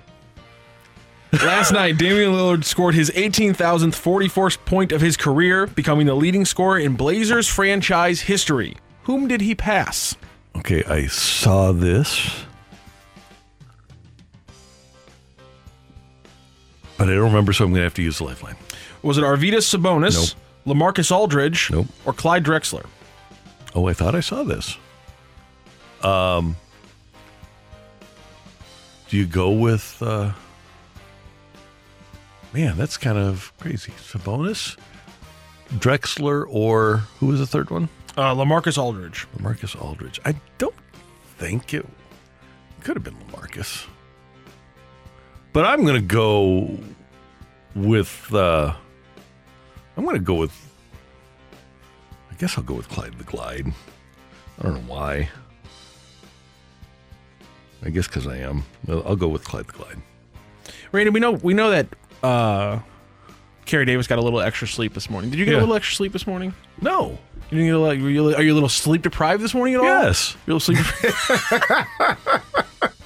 He's like watching a hockey game My all bad, I night. didn't, I didn't realize that was such a bad question. So, did a sleep deprived Megamind keep on rolling through before we hit the holidays on this Tuesday, or did Andrew come in and, despite a refreshed question asker, was he able to take down a tired question answerer in Randy Karraker? Ring that bell. Go crazy, folks! Go crazy! The winner and still champion of the fight, Randy Karraker. The fight is driven by Mobile On the Run. Join the On the Run STL Wash Club for a limited time offer of $5 a month. Download the app today. Just win, baby. There it is. You heard the sounder, so that means Randy Karraker got them all right. It was a 4 1 win for Randy over Andrew today. Let's go through those answers. Last night was the Blues' first hat trick of the season. It was also the first career hat trick for Jordan Kyrou, which Blue notched the team's last hat trick before last night. It was a 5 2 win over the Wild on May 10th late last season. It was, in fact, Vladimir Tarasenko. The Blues had three hat trick scorers last year Nathan Walker. David Perron and Vladimir Tarasenko combined for six total hat tricks. Perron had three, Tarasenko had two, Nate Up had one. Oh, Nate There it is. On this day in 1991, the NHL granted two new franchises the Tampa Bay Lightning, in which Canadian team? It was, in fact, the Ottawa Senators. Ottawa. Again, you, you didn't you didn't list the Winnipeg Jets in your listing of the Canadian Oh, yeah, teams, okay, but then again they they they moved. Yeah. They didn't get they didn't get granted. Uh, the Lions made uh, hit NFL draft history in the early 2000s when they used three consecutive top 10 picks on wide receivers. Which of the three was the highest drafted? It was in fact Charles Rogers in 2003 at number two overall. 2004 they took Roy Williams at seven overall, and then 2005 they took Mike Williams at 10th overall. They obviously then hit with their second wide receiver in five drafts, taking number number two overall in 2007 when they took Calvin Johnson. Four top 10 picks on wide receivers in five drafts. Their Nice other, going, Matt Millen. their That other, is- their other draft pick, by the way, was Ernie Sims out of Florida State, who was not a very good linebacker. Oh, and last night, Damian Lillard scored his 18,000th and 40, 41st point of his career, becoming the leading scorer in Blazers franchise history. He passed Clyde the Glide Drexler, and that means that Randy did get all four correct, which means, again, a 4 1 victory over Andrew. Andrew, thank you so much for joining the show. Thank you so much for playing. Hey, thanks, guys. You guys have Merry Christmas, Happy New Year. You too. Thank you so much. Well, sir. Coming up, it's your turn now to give Christmas gifts to anyone on the St. Louis sports scene. Mike drops, texts. We want to hear from you. You can give a present to anybody on the St. Louis sports scene, whether it's fans, it's us, it's the Cardinals, Blues, whatever you want. That's next on 101 ESPN. You're back to the opening drive podcast on 101 ESPN. Presented by Dobbs Tire and Auto Centers.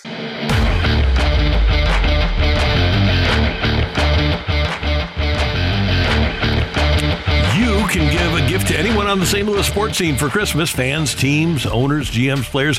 What would you like to provide someone? I uh, earlier said, and a texter agreed, that they would like to give Adam Wainwright a championship in his last season in Major League Baseball. That's one thing we'd like to give out. Thought you were going the other direction.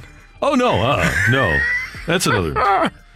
So uh, that, that was Matthews. wa- Matthews. that was Matthews. Matthew wanted to give Torey Krug an extra two inches and 30 pounds. You just wanted to give everyone An extra two, Two inches. inches. Yeah. this is funny to me. I said I wanted to give Willson Contreras earplugs for when things Uh-huh. are, you know, not great, not not yachty like, and, and people are are foaming at the mouth and a little bit upset. I think that, but I, but Randy, I will say this: I don't think he's going to need them very often. No, I, I'm with Maybe you there. once this year. Yep. A Couple Maybe of twice. great texts. I'd like to give Binner one of those foam stress toys in the shape of a Nazem Kadri head, just in case his anger management issues pop up again. We know they will at some point, so he can just kind of squeeze, the Kadri head. Just squeeze the anger out. Yeah. Give Mo another $50 million for the payroll. Now, that would be great for Mo. He would love to be able to spend that money. What what would you use for another uh, another fifty million? Oh, you'd What have to wait till next year. I, I think, you know, seven, $7 million relievers. Well, but wait- Seven? Yeah, that Seven covers- that covers 49 of the 50 million right there. Right? It'd be useful. It's good, uh, man. You're going to have to sign Flaherty, right? When he wins the Cy Young. because he's gonna do it. Yeah. Yeah, get ready. Yeah. So that's 43 of it right there. We're, we're counting on you, Jack. We're Mhm. expect forty three. Find one, Find one seven million dollar reliever. Jeez, Randy, hey, ruined all my fun. Yeah, one $7 million. That's a lot of money for one All year. right. It is. Especially when you're 38 and 40 years old, huh, Randy? yeah, but so people are giving it out, They right? just are, right? Uh, how about this one from the 314? I want to gift Luther Burden, either the quarterback from NC State or Coastal Carolina. That's fair. Both out there in the transfer portal. You know, I'm not gonna I'm not gonna bash Brady Cook and and give up on him just yet. He's still a young man. Had yeah, there is a a maturation process when you are a young quarterback, understanding defenses, understanding coverages, and understanding where your guys are going to be, and making sure everyone is on the same page. That's why you often see pro quarterbacks bringing guys their their team out to Arizona or wherever they are, Florida, to work out because it gives you more opportunities. This guy's faster than this guy. This guy can't catch the ball here. He needs it here. And so, just the more repetitions that you get uh, with one another, let, let's.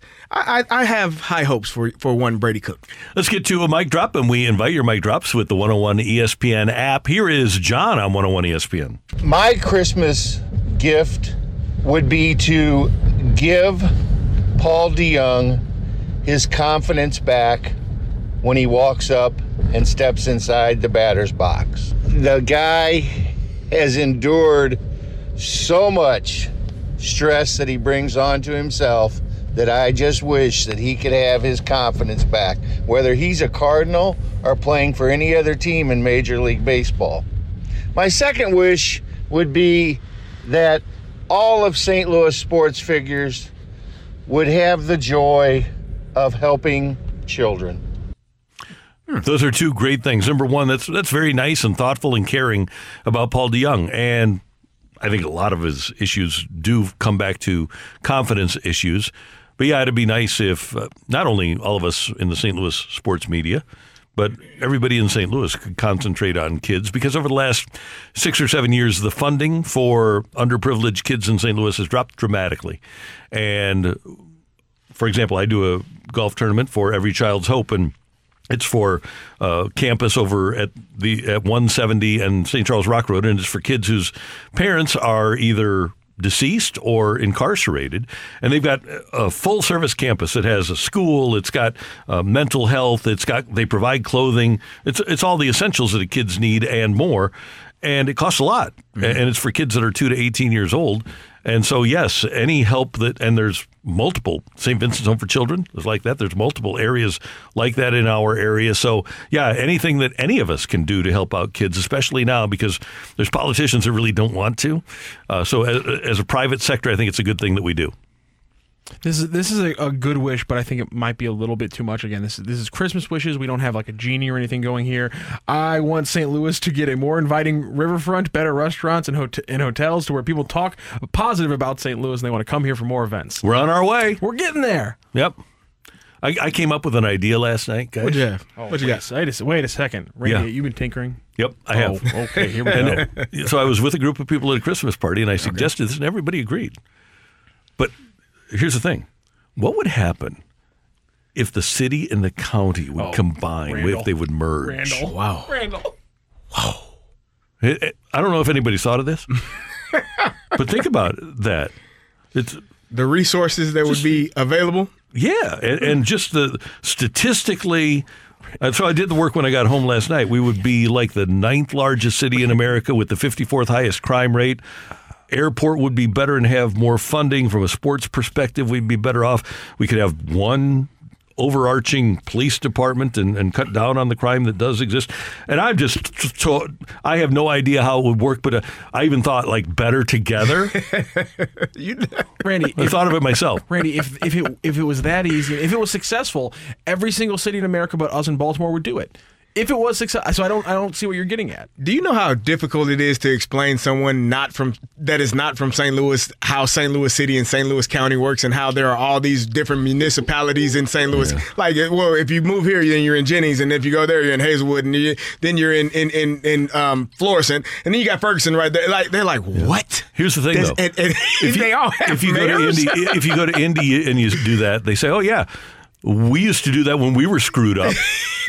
and if you go to Louisville, they say, "Oh yeah, we used to do that when we were screwed up." And if you Oh, go to Kansas. City, they say, "Oh yeah, we used to do that when we were screwed up."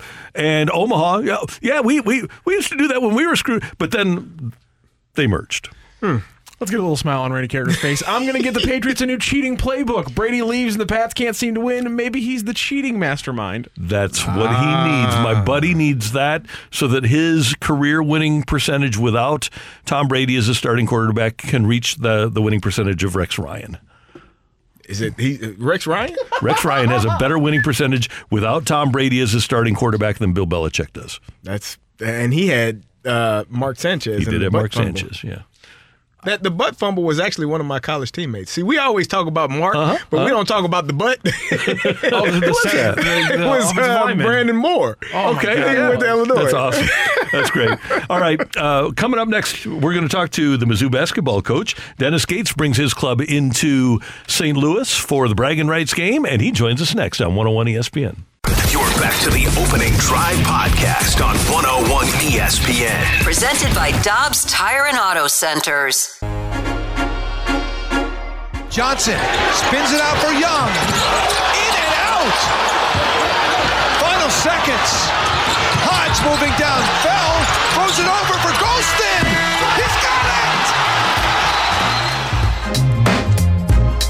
Buzzer beater for Mizzou as they beat UCF on Saturday. And uh, Dennis Gates brings his 10, 10 and 1 Tigers to St. Louis Thursday night. It's the annual bragging rights game at Enterprise Center brought to you McBride Homes by McBride Homes. And it's an 8 o'clock game, St. Louis time on SEC Network with Super Bowl champ Kerry Davis.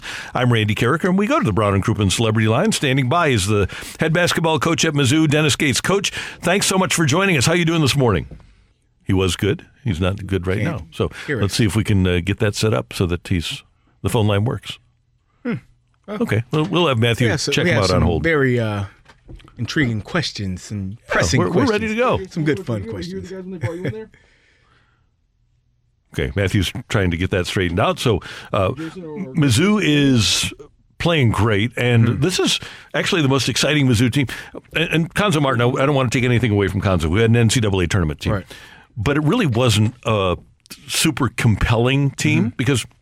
Cuonzo was coaching the team like they had played, like he played at Purdue. He's a, a defensive minded coach, and this team runs up and down the court. They score a ton of points that are really exciting. Uh, should we try it again now? Coach, are you there? Okay, so they can't hear us, so hopefully they'll give us a call back and we'll be able to get Coach on the line here. But anyway, Kerry, uh, Thursday night should be fun because both of these teams can light it up offensively. Yeah, you talk about a team in, in SEC that is leading the team, leading the league in scoring and, and running gun. They're having a good time uh, playing basketball, and, and I think that that's what kids want to see. They want to see, you know, it, yeah, you coaching wise, you want to have a good sound defensive plan and a good defensive team, but you know the young kids want to score. Bo- they want to score buckets, and and I think what Coach Gates is doing, having those kids run up and down and, and taking the shots, I think they are uh, doing a fantastic job, and that leads to more players being more intrigued, and, and their record is proving that it's working well for them. And I think this game on Thursday night is going to be a, a great matchup, Illinois versus Mizzou. Uh, bragging rights is always a fun game to attend if you've never been. If you're a Mizzou or an Illinois fan, um, go check it out because it, it is one of the most um, exciting environments that I have I have been a part of to be a, be a witness to. Yeah, it's uh, it's going to be cool, and the fact that right now we've got a situation where you've got a couple of teams that have done a great job with the transfer portal, right? Mizzou's done a great job with the, the transfer portal, and Illinois has too, and that r- makes what is going to happen Thursday a lot better. It's because it's much easier to build a transfer portal good team in basketball than it is in football. Well, we were talking about it earlier. It's kind of like the same thing where you are asking if you would rather have a five star uh, basketball player or a five star football player.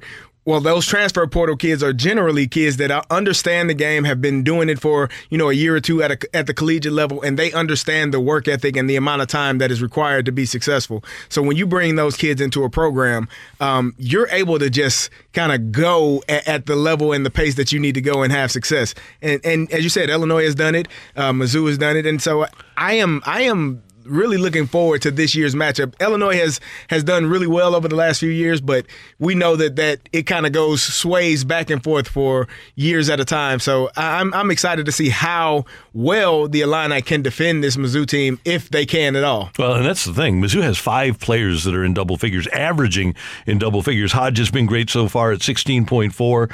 Kobe Brown, one of the returning guys, is at 12.9, and they haven't even gotten great work yet out of the national uh, JUCO Player of the Year, Sean East, uh, the point guard, who is going to keep ascending, I would think. And once they get into conference play, and once they get hopefully into tournament play, that's a guy that has a chance to make a huge difference for him. Indeed, and, and as you go, the further you go, the more the more uh, I guess leadership or, or, or, experience that you have, it definitely bodes well for your team. So right now they're playing extremely well, and we'll see what this matchup looks like on Thursday. And both athletic programs, by the way, are involved in bowl games too. So that makes it interesting. It kind of spreads the athletic department a little bit thin when you've got both teams, ironically, Yeah. bo- down in Tampa. Yeah. Both the football teams are down in Tampa. Yeah, there was a uh, there were talks that those two teams may have been playing one another, but uh, fortunately or unfortunately, they're playing uh, different teams. All right, let's get to the Brown and Crouppen Celebrity Line with Super Bowl champ Kerry Davis. I'm Randy Karraker, and Dennis Gates, the Mizzou head coach, joins us now on 101 ESPN. Coach, sorry for those technical difficulties. Good morning. How you doing? How you doing, man? Every, everything's outstanding. It's great to have you with us. Uh, how excited are you for your first uh, McBride and uh, Son Homes bragging rights game? Well, I think it's an exciting rivalry, one that stands out historically in college basketball.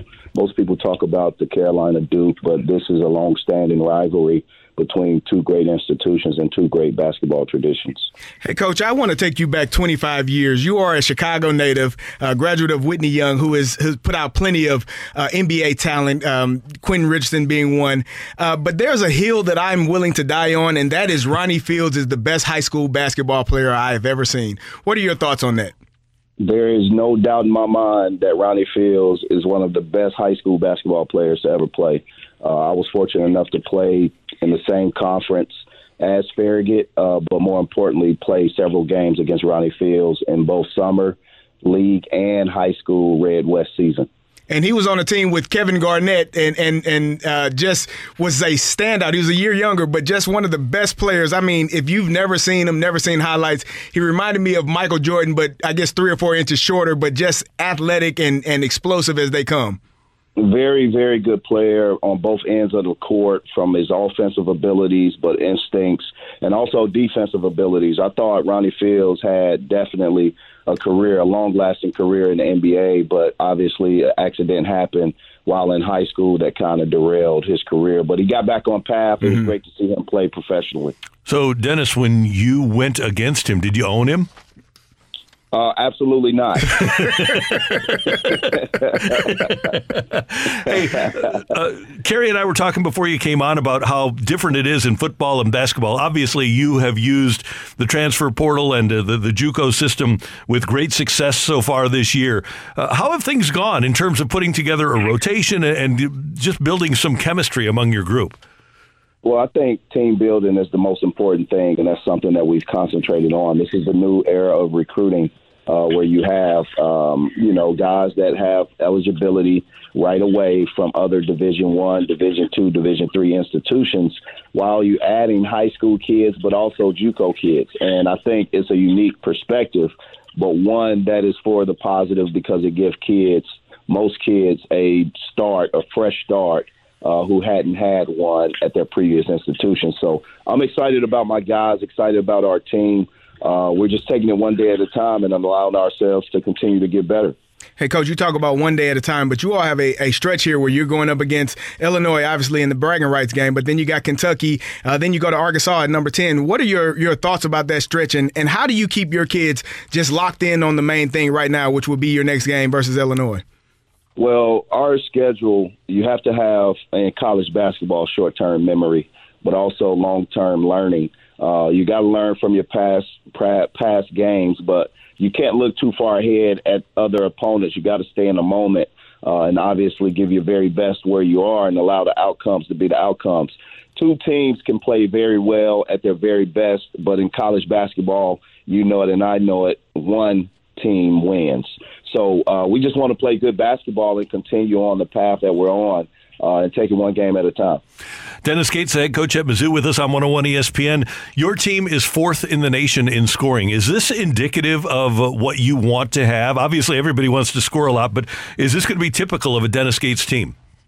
Well, I want to put pressure offensively and uh, pressure defensively. I think our guys are doing a good job of doing that.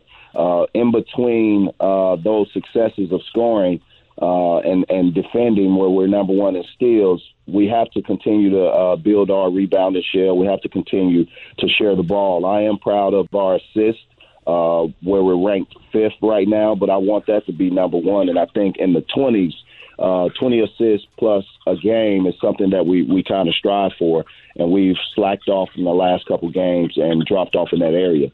Hey, coach, when you all are scoring at the clip that you are scoring at, how much excitement does that give to uh, recruits and, and, and just their their want to to come play at Mizzou?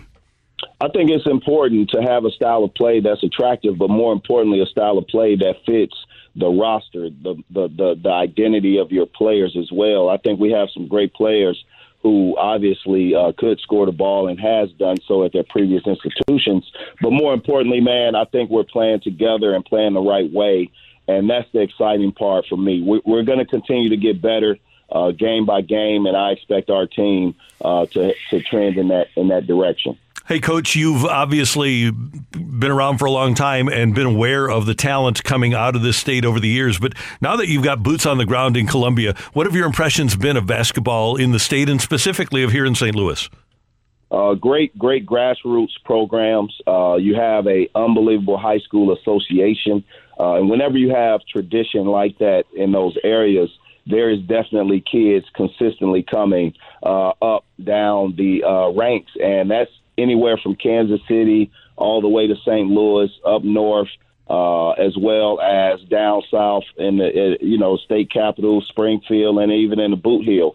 I think there's some great high school basketball coaches uh, and grassroots AAU programs, and we'll have to continue to, you know, reinvigorate our relationships with those guys, but also be be present at our state tournament at different events uh, and also supporting these guys during the summers. Hey, Coach Gates, one last thing. Kerry played fullback at Illinois, but he's got a daughter at Mizzou. So you have the chance here, I think, to pull him over to the black and gold side. Well, I know I know where his heart is. It's not in his career; it's with his uh, daughter. So I, I do expect I do expect him to be supporting his daughter as best as he can, and we know what that leads to. Coach, I, I she got me a Mizzou shirt that I wore one day, and I, I told her, you know, this may be one and done, but I thank you. I, I do enough in paying tuition. That's about as far as we can go, sir. Hey, she'll she'll give you that look like like a daughter gives a dad, and you'll you'll turn right back around and become a Mizzou fan. You are- M-I-Z, Kerry. you are probably Kerry. Kerry, M-I-Z, Kerry. Oh, no, Coach. Z-O-U, Coach. Hey, ah! ah! thanks, Coach. We'll see you on Thursday. Take care. Merry Christmas. Have a great day. Happy holidays, guys. See you later. Dennis Gates, the head coach at Mizzou. Well, I can't believe we got that Oh, accomplished. he did. He Yeah. did it. Uh, Next up, the Cardinal skipper, Oli Marmol on 101 ESPN. You're back to the opening drive podcast on 101 ESPN. Presented by Dobbs Tire and Auto Centers. Randy and Kerry break down the biggest story of the day on the opening drive. It's time for today's big thing.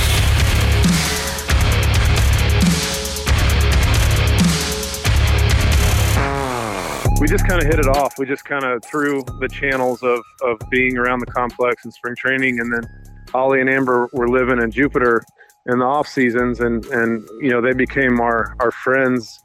Uh, like just you know like the people that you have over three four nights a week that come by, stop by, have dinner, hang out, sit around, talk baseball. Um, they became very close friends of ours, and and uh, just kind of through. Obviously, the Cardinals started it, but we had a lot of the same interests. A lot of um, we just we had a lot of fun together. That's Cardinal bench coach Matt Holliday in the fast lane on 101 ESPN. Kerry, Randy, and Matthew efforting the Cardinal skipper, Oli Marmol, and hopefully we'll be able to, to nail that down, if not today, then tomorrow. But Kerry, as a coach, you know how important it is to have chemistry on a coaching staff and have people actually getting along with each other. And not that there's not a place for uh, some constructive uh, tension. So uh, that's a, that's a good thing. But if you have co- guys on a coaching staff that are at each other's throat, it'll never work out. And especially there has to be a level of respect for the head coach, and that's what Matt Holliday's talking about as he walks into this job. Yeah, you definitely want people that work with you um, to to respect what you're what you're, you you because as a head coach, as a manager, your your last say is the is the, your say is the last say.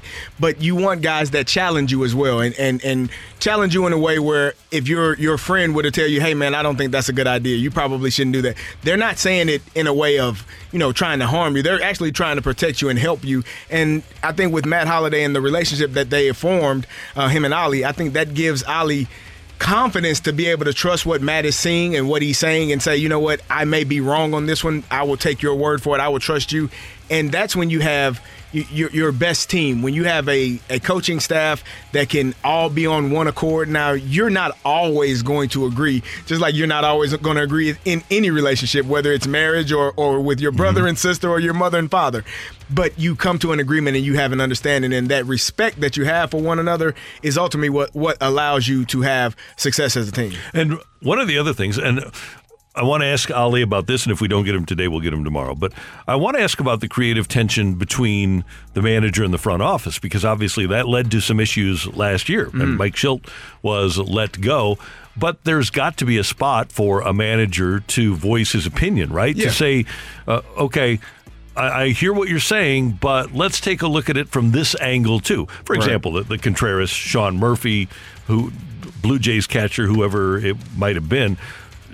I'm sure that was a conversation that took several days for the Cardinals manager and, and general manager and president of baseball operations to hash out what exactly serves us best. Yeah, I think when you are, I've said this before. I've heard many coaches say, you know, after they've been fired, if I get another chance, I'm going to do it my way. And I think there's a fine line between, you know, completely, you know, listening and, and going in the direction of what the front office says and, and also trusting your gut because the things that allowed you to make it and have the success that you have to be in the position that you are are, are trusting you. And so it's it's a it's a fair balance between the two. Understanding what they're saying, but also having them trust you enough to understand what you're saying and what you feel is best for your team. One of the things that the Cardinals are going to have to deal with a lot, and as we get into spring training, hopefully some of these questions will be answered. Some can't be answered until you see Yeah. if people like Dylan Carlson and Tyler O'Neill can play a full season. Yep. But there are a lot of ifs going into the Cardinal season, and you're asking for a lot of positives, like to, to put a plus next to a player that has an if, because Jack Flaherty, if he's Jack Flaherty, Right. Cardinals have a chance to be great. If Steven Matz can be healthy again, if Adam Wainwright at the age of 41 can pitch a full season, Mm-hmm. if Jordan Montgomery can do a full season in the National League, if Ryan Helsley can spend six months as a closer, if uh, we, we mentioned both of the uh, the outfielders, if Brendan Donovan can be an every everyday second baseman, there's a I I get what the people who like to spend the owners' monies are saying because there are no sure things. But a lot of times when you think you have a sure thing, that doesn't wind up being a sure thing either. Just like I'm concerned about Adam Wainwright mm-hmm. going for six months, I'm concerned about Justin Verlander going for six Right, months, and he's getting right. 43 million a year. Correct. I, I think when you look at this Cardinals lineup, there are some some spots on that lineup that you write in with with with ink, and then some you write in with pencil. You got third base, first base, shortstop, and catcher. Those are are all marked in in ink. And then I, I don't know how you feel about second base. I know you like Brendan Donovan a lot, but is he a guy every single day that you trust at second base? And then in, in the outfield, you know there there are some questions as to as you said if Tyler O'Neill is healthy, if Dylan Carlson can can regain the form that that he's shown, if Jordan Walker can come up day one and, and be a a star that of, of all stars, which which they are expecting him to be. Those are written in pencil, and they love Newt. Yes, and and Nootbaar. I mean, you you we tend to forget about Newt often because he's just kind of like the odd man out. But he's he's he had he didn't really have an if he played. Tyler O'Neill was hurt. Dylan Carlson had a, had hurt his uh, thumb, correct? Right. And so you you had Newt who was there and playing and not dealing with injury. So you know there's a lot of ifs in that outfield, and I think at second base as well. Um, I, I, I think there's a less of an if at second base than there is in the outfield, though. So we, that if that says anything, And I just don't know what kind of a defender Brendan Donovan is or what kind of a defender Nolan Gorman is. Right. I kind of think even if you started the season with, and they, they wouldn't do this, but in terms of defensive ability, if you would start the season with Winn at shortstop and Edman at second, that would be your best defensive infield. probably. But you've got to give Winn the opportunity to grow as a Yeah. professional and to he's only 20 years old and he's got to learn how to play every day at the professional level. So he's not going to be ready to go on opening day of 2023. But he did really well in the Arizona Fall League, correct? He did, had a terrific a, fall league. terrific, terrific fall league. So there's optimism there as well. Not that I don't know that anyone expects him to be here this season, but you, you never know how things may fall, how well he does uh, in the minors next season, and, and maybe if, if there's an injury or, or if people aren't performing as well as you would have hoped they could have, maybe there's something there as well. This is getting to be a younger and younger game. Dylan Carlson came up at 21, 22. You're going to have Walker and Winn here probably both by the time they're 21 years old. And it's just what baseball is now. Guys aren't getting as much opportunity to get seasoned in the minors. the thing about being young is is the the game doesn't change. Like the, the dimensions of the field usually are the same. You know, the batter's box is the same. The, the the the things that change when you're a younger player is what's going on off of the field. How do you manage your time? How do you manage your money? How do you manage your family and your friends and the mm-hmm. people that you engage with?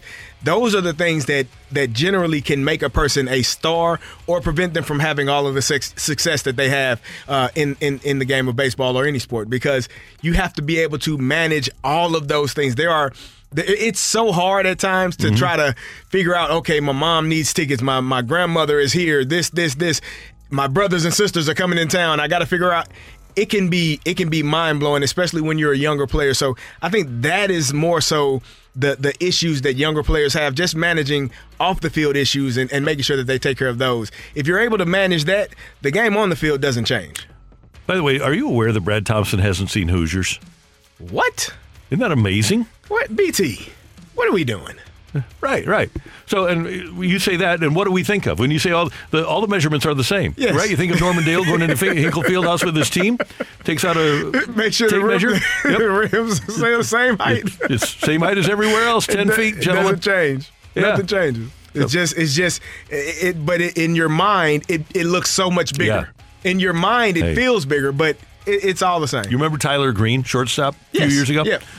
He was great AAA player. Mm-hmm. He would get here with a third deck, had no chance. Really? If some guys walk in, they see that third deck and they just can't handle it. You gotta have you gotta have blinders on. Yep. Just focus on the, the you know like the the Clydesdales they have they have the blinders on so they can't Yeah, see exactly. anyway they just see what's in front of them. That's all you gotta have blinders on so you don't see everything that's going on around you. We're sorry that we couldn't connect with Oli. Hopefully, we'll be able to, to nail that down tomorrow. Coming up, the Blues in Seattle tonight. Darren Pang is next on 101 ESPN. Back to the opening drive podcast on 101 ESPN. Presented by Dobbs Tire and Auto Centers.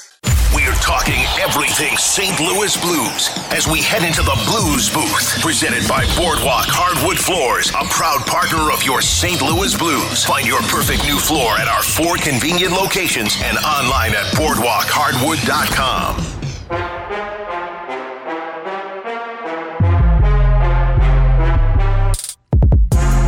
go for five in a row tonight at Seattle against the Kraken, who are surprisingly effective this year, although they've fallen to third place in their division. We head to the Brown and Crouppen Celebrity Line, and Blues analyst on Bally Sports Midwest, Darren Pang, joins us as he does every Tuesday. Good morning, Panger. How you doing? Good, Randy and uh, Kerry. Yeah, very good. Actually, I'm in uh, in Vancouver at the airport here, and I'm going to hop on a plane to uh, to Miami and go to Fort Lauderdale. But the weather, I know we're expecting some bad weather in uh, in St. Louis, but this is amazing here. I've never seen this much snow here in the city of Vancouver. So interesting travel days around the world, that's for sure. This has to be as long a flight as there is in North America, right?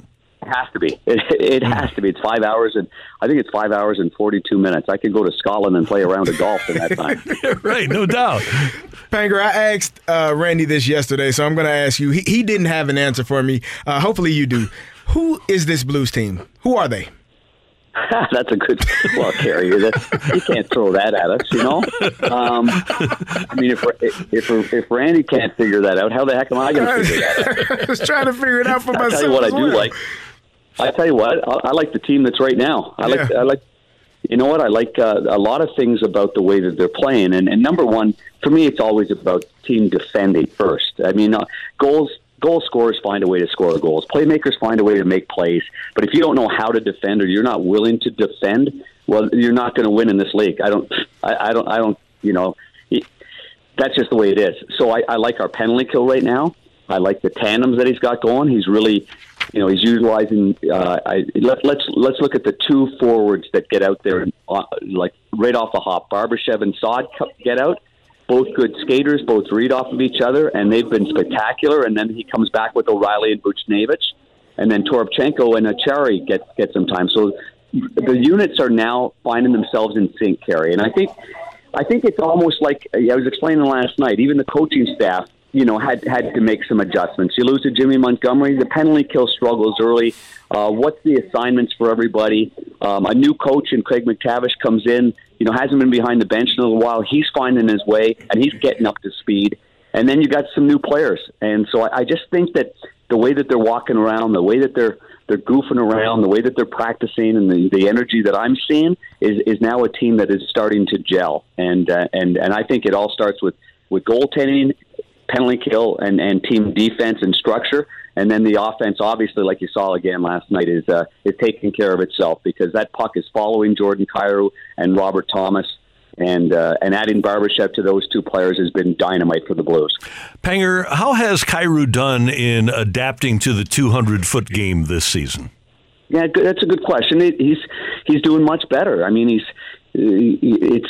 I mean, this has been a work in progress for sure. I mean, since the time that he turned pro and came from junior hockey, and he played, you know, he played 25 minutes a night, and no coach sat him on the bench. I, I talked long and hard to Jordan about this, uh, about the importance of turnovers and and getting getting the red line when your defensemen are tired, and getting pucks in deep. These are things that he actually, you know, wasn't well schooled in in in, uh, in playing you know, whether it's midget Triple A or then going to major junior A. He's just a he's an offensive dynamo. He got the puck as a young kid, and he went 110 miles an hour, and he was a bullet train, you know, from one end to the other. And and and now, and and I remember talking to him about how frustrated he was with all those little things that everybody was harping on, and now he gets it, uh, or he's beginning to get it. Uh, in your own zone, just being stronger on your stick, you know, not having those light hands and, and, and having your stick around your waist or worried about where your pants were or worried about your laces. I like all these little things. He, he was in these quirky habits, in my opinion,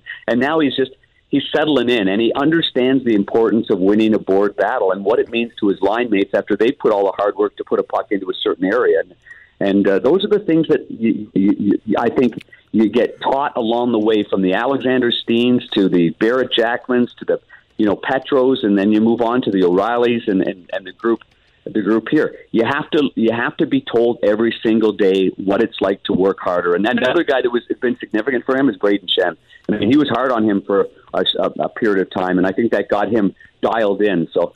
Uh, so anyway, uh, I think he's really advancing well in the 200 foot game, and then the the, the, the 30 foot game is obviously speaks for itself. Uh, he's dynamic when he's got that puck. He could have had seven last night. If he hit the net, if he hit the net, he could have had seven last night. Panger, didn't one of your best friends just tuck in one side of his sweater and put baby powder on his stick before games?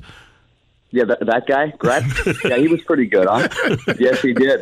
The black Gordie Howe tape and the white baby powder, and uh, uh, yeah, and tuck it in on the one side. But uh, yeah, but I always I always look at Jordan, he's he's he just he's always had some little things that he's been quirky with, and during the play.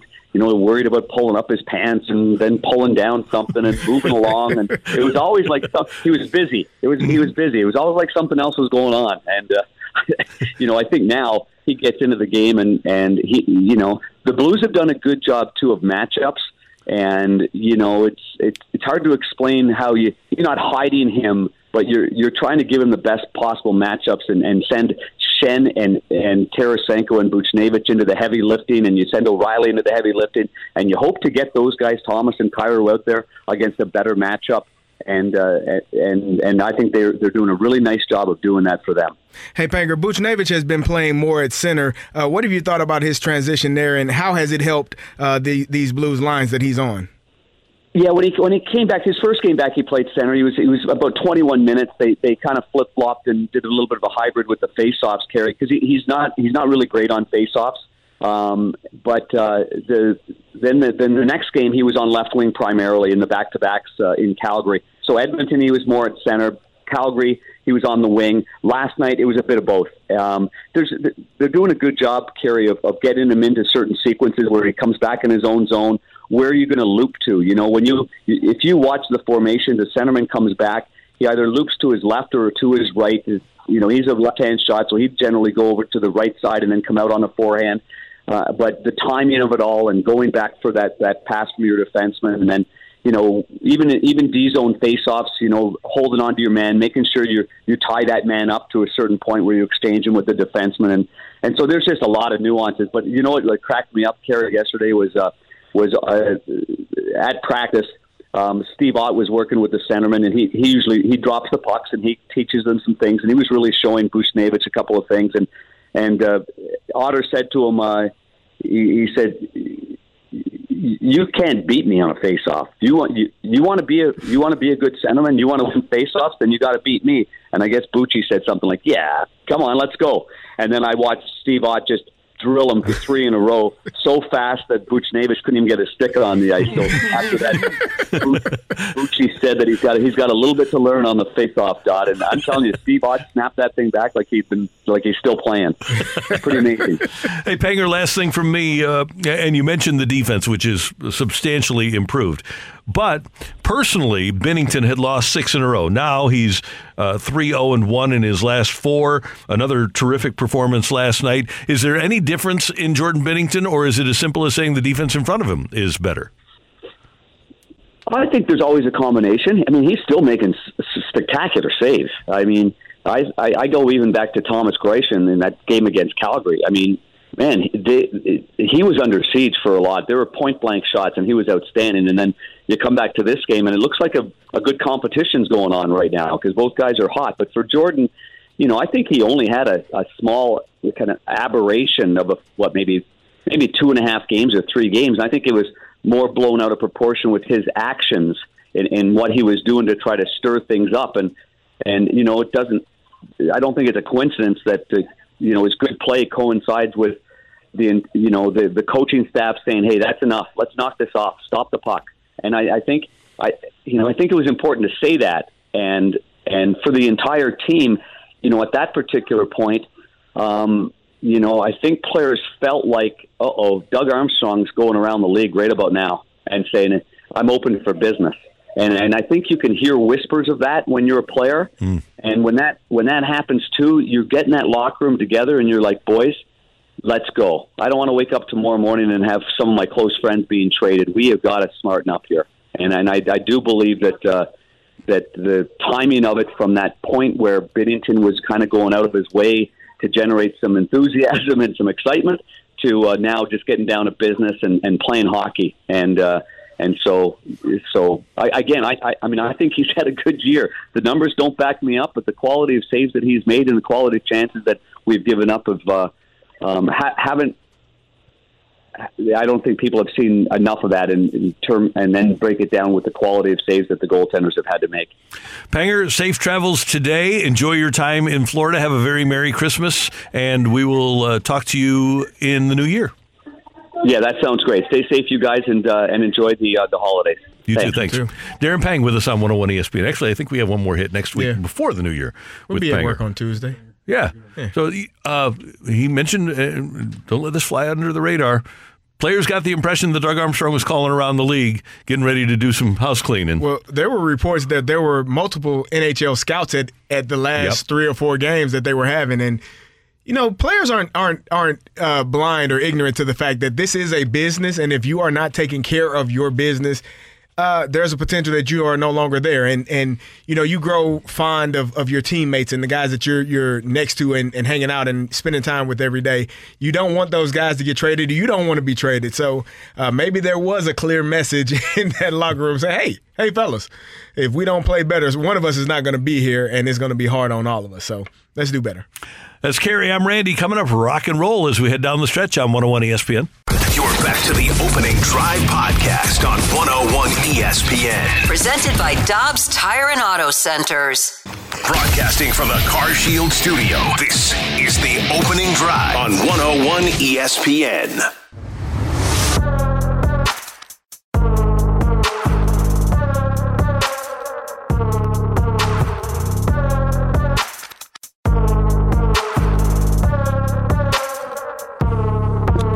All right, two things. Number one, and this uh, revolves around our great friend Brad Barnes, former producer of the Fast Lane, Me. who, uh, when we were having the technical difficulties with the getting Coach Gates on, sent me a text. And Brad is a KU guy, and uh, he said his line is as quiet as Mizzou Arena was against KU. So yeah, thanks, B- BB. And he also, uh, Brad Barnes, was uh, the guy who came up with many of the questions for a game that we used to play in the Fast Lane called Would You Rather. Oh yeah. And uh, CD came up with a Would You Rather before we get things started with uh, rock and roll. So CD, what do you got? Well, Rock cut his finger. He he, he was doing a, a Sports Center update and he got a paper cut. So it made me think: Would you rather have ten paper cuts on your hands or stub your big toe at 3 a.m.? Oh man, I'm, I'm, you know what? As much as I hate it, it's going to be stub the big toe. At 3 a.m., you got out yeah, of bed to go use the restroom, came back to bed, and hit the big toe. It's a and, horrible choice. Oh, it- it's the worst. There is no good option. But paper cuts stick with you a little bit. I mean, stubbing that big toe on this thing for maybe a couple of days, depending on how bad you get it. At least you lay down and maybe you're, you're in bed. You can go back to sleep until you start walking again. Man, It it's- just made me think that- about it. That's a bad. Would you rather? That- That's just that's a bad answer. You can't give a good answer. That, like, is that does that make if, if there's no good answer, does that make it a good would you rather? Yes, it does. it does. That's the It thing. does. It's, it's a terrible would you rather. At the same time, it's also a good would you rather because I'm sitting here and I'm thinking. You've no, been shaking I'm your saying- hand for the I'm- last 10 this minutes. This is an easy. act- This is honestly an easy one. It's stubbing my toe at 3 a.m. Even with the paper cut, one That's that's, one rather- This paper was cut. Imagine if you did it on all ten No. fingers. No, the worst part again. The worst part about paper cut for me is it's it like I don't know how paper cutting your skin makes a sound. because it feels like it, it shouldn't. It feels It like it's, feel like it's shredding your skin, doesn't it? You hear it, and it, it is it, the sound it, when it hits my ears. I'm just like, I don't want to look at my finger. I know that hurt. I know that hurt. I know there's gonna be a little bit of blood. I don't like this at all. I hate paper cuts, and I'm one of those kind of people who like when I'm when I'm like super stressed out for some reason I like I, I can't get the image of like paper cuts like in like between my fingers. Oh, you out are, my, my you are crazy. It like drives me nuts. You ever, you ever had the image of some of getting a paper cut on your eyeball before? It'll drive you insane. It'll drive you crazy Rock, for six I- hours I at a don't time. wanna- I don't want to get in there. By the way, uh, we have a couple of minutes left here. Augusta National Golf Club announcing this morning that any golfer who qualified for the Masters based on its previous criteria will be invited to play in 2023, including 16 players who are currently competing in the LIV Golf League. And that was going to be the watershed moment for LIV. Are our players going to be able to participate in the Masters? And the Masters kind of held the key to the success of LIV Golf because if players weren't going to be able to play in the Masters. They were going to try to find a way out of LIV Golf, but now they can do both. They can live in both arenas, play LIV Golf, and in the Masters. Is that good or bad for for for golf? It's good. For the golf for the for the PGA golfers, how, how do they feel about that? They aren't happy about it. But in terms of viewership, if you have Bubba Watson and Phil Mickelson and Dustin Johnson, Sergio, Patrick Reed, if you have those guys participating in the Masters and you have that tension, I think it brings eyeballs to the to the sport. You can't let those guys win though. If you're if you're a PGA, Not guy. if you're Like, Rory. you really gotta take it to them and show them why they should not have ever left. Right. Despite the fact that the PGA doesn't actually run the Masters or doesn't it doesn't run all the majors, the casual golf fan doesn't care about that fact. They think they see big name golfers, they see a big name golf event, and they're going to naturally relate it to the PGA. And so I just think anytime you're getting eyes onto golf at this point, it's enough that the the common person that you want to get to watch that isn't already going to watch with those big names, they're always going to associate that stuff with the PGA. If you're the PGA, that's good for you. You just take advantage of the fact that you still have the name recognition that the other tour doesn't. Now, if the LIV Tour guy does win and those casual fans are watching, now again, it's a little too much Yeah. pump towards the LIV Tour for the casual fan to start getting in their eardrums. But I think it's better over as anything good for golf is good for the PGA. I think the PGA golfers got to whoop them, like all of them. And some of the other guys, by the way, that are going to be invited and play in the Masters, Cameron Smith, who was uh, the number three player in the world, he qualifies based on winning the 2022 Open Championship and the Players. Bryson DeChambeau, Brooks Koepka also invited due to winning the U.S. Open or the PGA Championship in the last five years. So it's going to be a full field, and the first major of 2023 is going to be very, very interesting, especially if Tiger's there. He, I watched him walk the other day, and it does not look good. Does not. It's a it's a full fledged limp. Like he, it's like he's hanging on by a thread with that leg, and and and his ability to. It looked like it looked like you seen Deion walk recently since he had his his toes amputated. It looked worse than Deion's limp. Wait, what? Yeah, you didn't know Deion had his toes amputated. I don't Yeah. idea He, he got had he only toes has eight of them now. Which ones did he get amputated? I think the last two. On which foot? Uh, I'm not sure. Haven't haven't seen him personally. I bad toes. haven't asked him to take his shoe off. to him? Played football. He playing foot. He he had a, a bad infection, and you know, leg that was. You got to Google it. It- It's a whole documentary. They did Are uh, there a whole series. Are there on more like toeless and fingerless players than Ronnie Lott and Deion Sanders out there that I don't know about? Oh, I'm sure. Jack Griffin? and, and oh, Ra- Randy. Paul. Am I wrong? God dang Uh, Dempsey. Tom Dempsey. Tom Dempsey is another one. Oh He had, had half a foot. Yeah, right. right, exactly. No It's club toes. foot, yeah. They have no toes. Yeah, 63 foot field, through 63 yard field goal. Yeah. I So said yeah, no, yeah, no toes, none at all. I would tell you Back all, in the day, though, No. they, they, they they didn't have a Nike deal for him. Could you imagine that Nike deal? Oh, A special half, half shoe. yeah, the, the ground Dempsey, half a foot, half a shoe. Thank you, Matthew. Great job by producer engineer Matthew. the ground, Matthew Dempsey. Thank you, Randy. Yeah, yeah, that's not, not the Air Jordan ground Dempsey. See what you did there. See what you did there. All right. Uh, great job, CD. My man. And we thank you for tuning in, texting and being a part of the show. For all of us, until tomorrow morning at 7. Have a great day, St. Louis. You've been listening to the Opening Drive podcast on 101 ESPN and ESPN.com. Presented by Dobbs Tire and Auto Centers with one of the best savings rates in America. Banking with Capital One is the easiest decision in the history of decisions, even easier than choosing Slash to be in your band. Next up for lead guitar. You're in.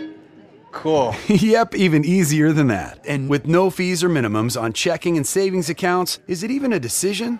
That's banking reimagined. What's in your wallet? Terms apply. See CapitalOne.com slash bank for details. Capital One and a member FDIC. 92% of households that start the year with Peloton are still active a year later. All because of a fancy bike? Not just bikes. We also make a rower. Have you ever tried to row? Too hard. Not with Form Assist. It actually teaches you how to row. So it doesn't matter if you're a first time rower or a seasoned pro. Peloton can help you achieve your fitness goals. 92% stick with it. So can you. Try the Peloton Row risk free with a 30 day home trial. New members only. Not available in remote locations. See additional terms at onepeloton.com slash home dash trial. At the Home Depot, we're dedicated to helping you build the skills that get your home projects done right. That's why we offer free and interactive online DIY workshops. During the live streams, our knowledgeable associates help you tackle your DIY projects no matter your age or skill level. You can learn how to install new single pole switches, as well as standard duplex and GFCI outlets. Register for free at homedepot.com slash workshops. The Home Depot, how doers get more done.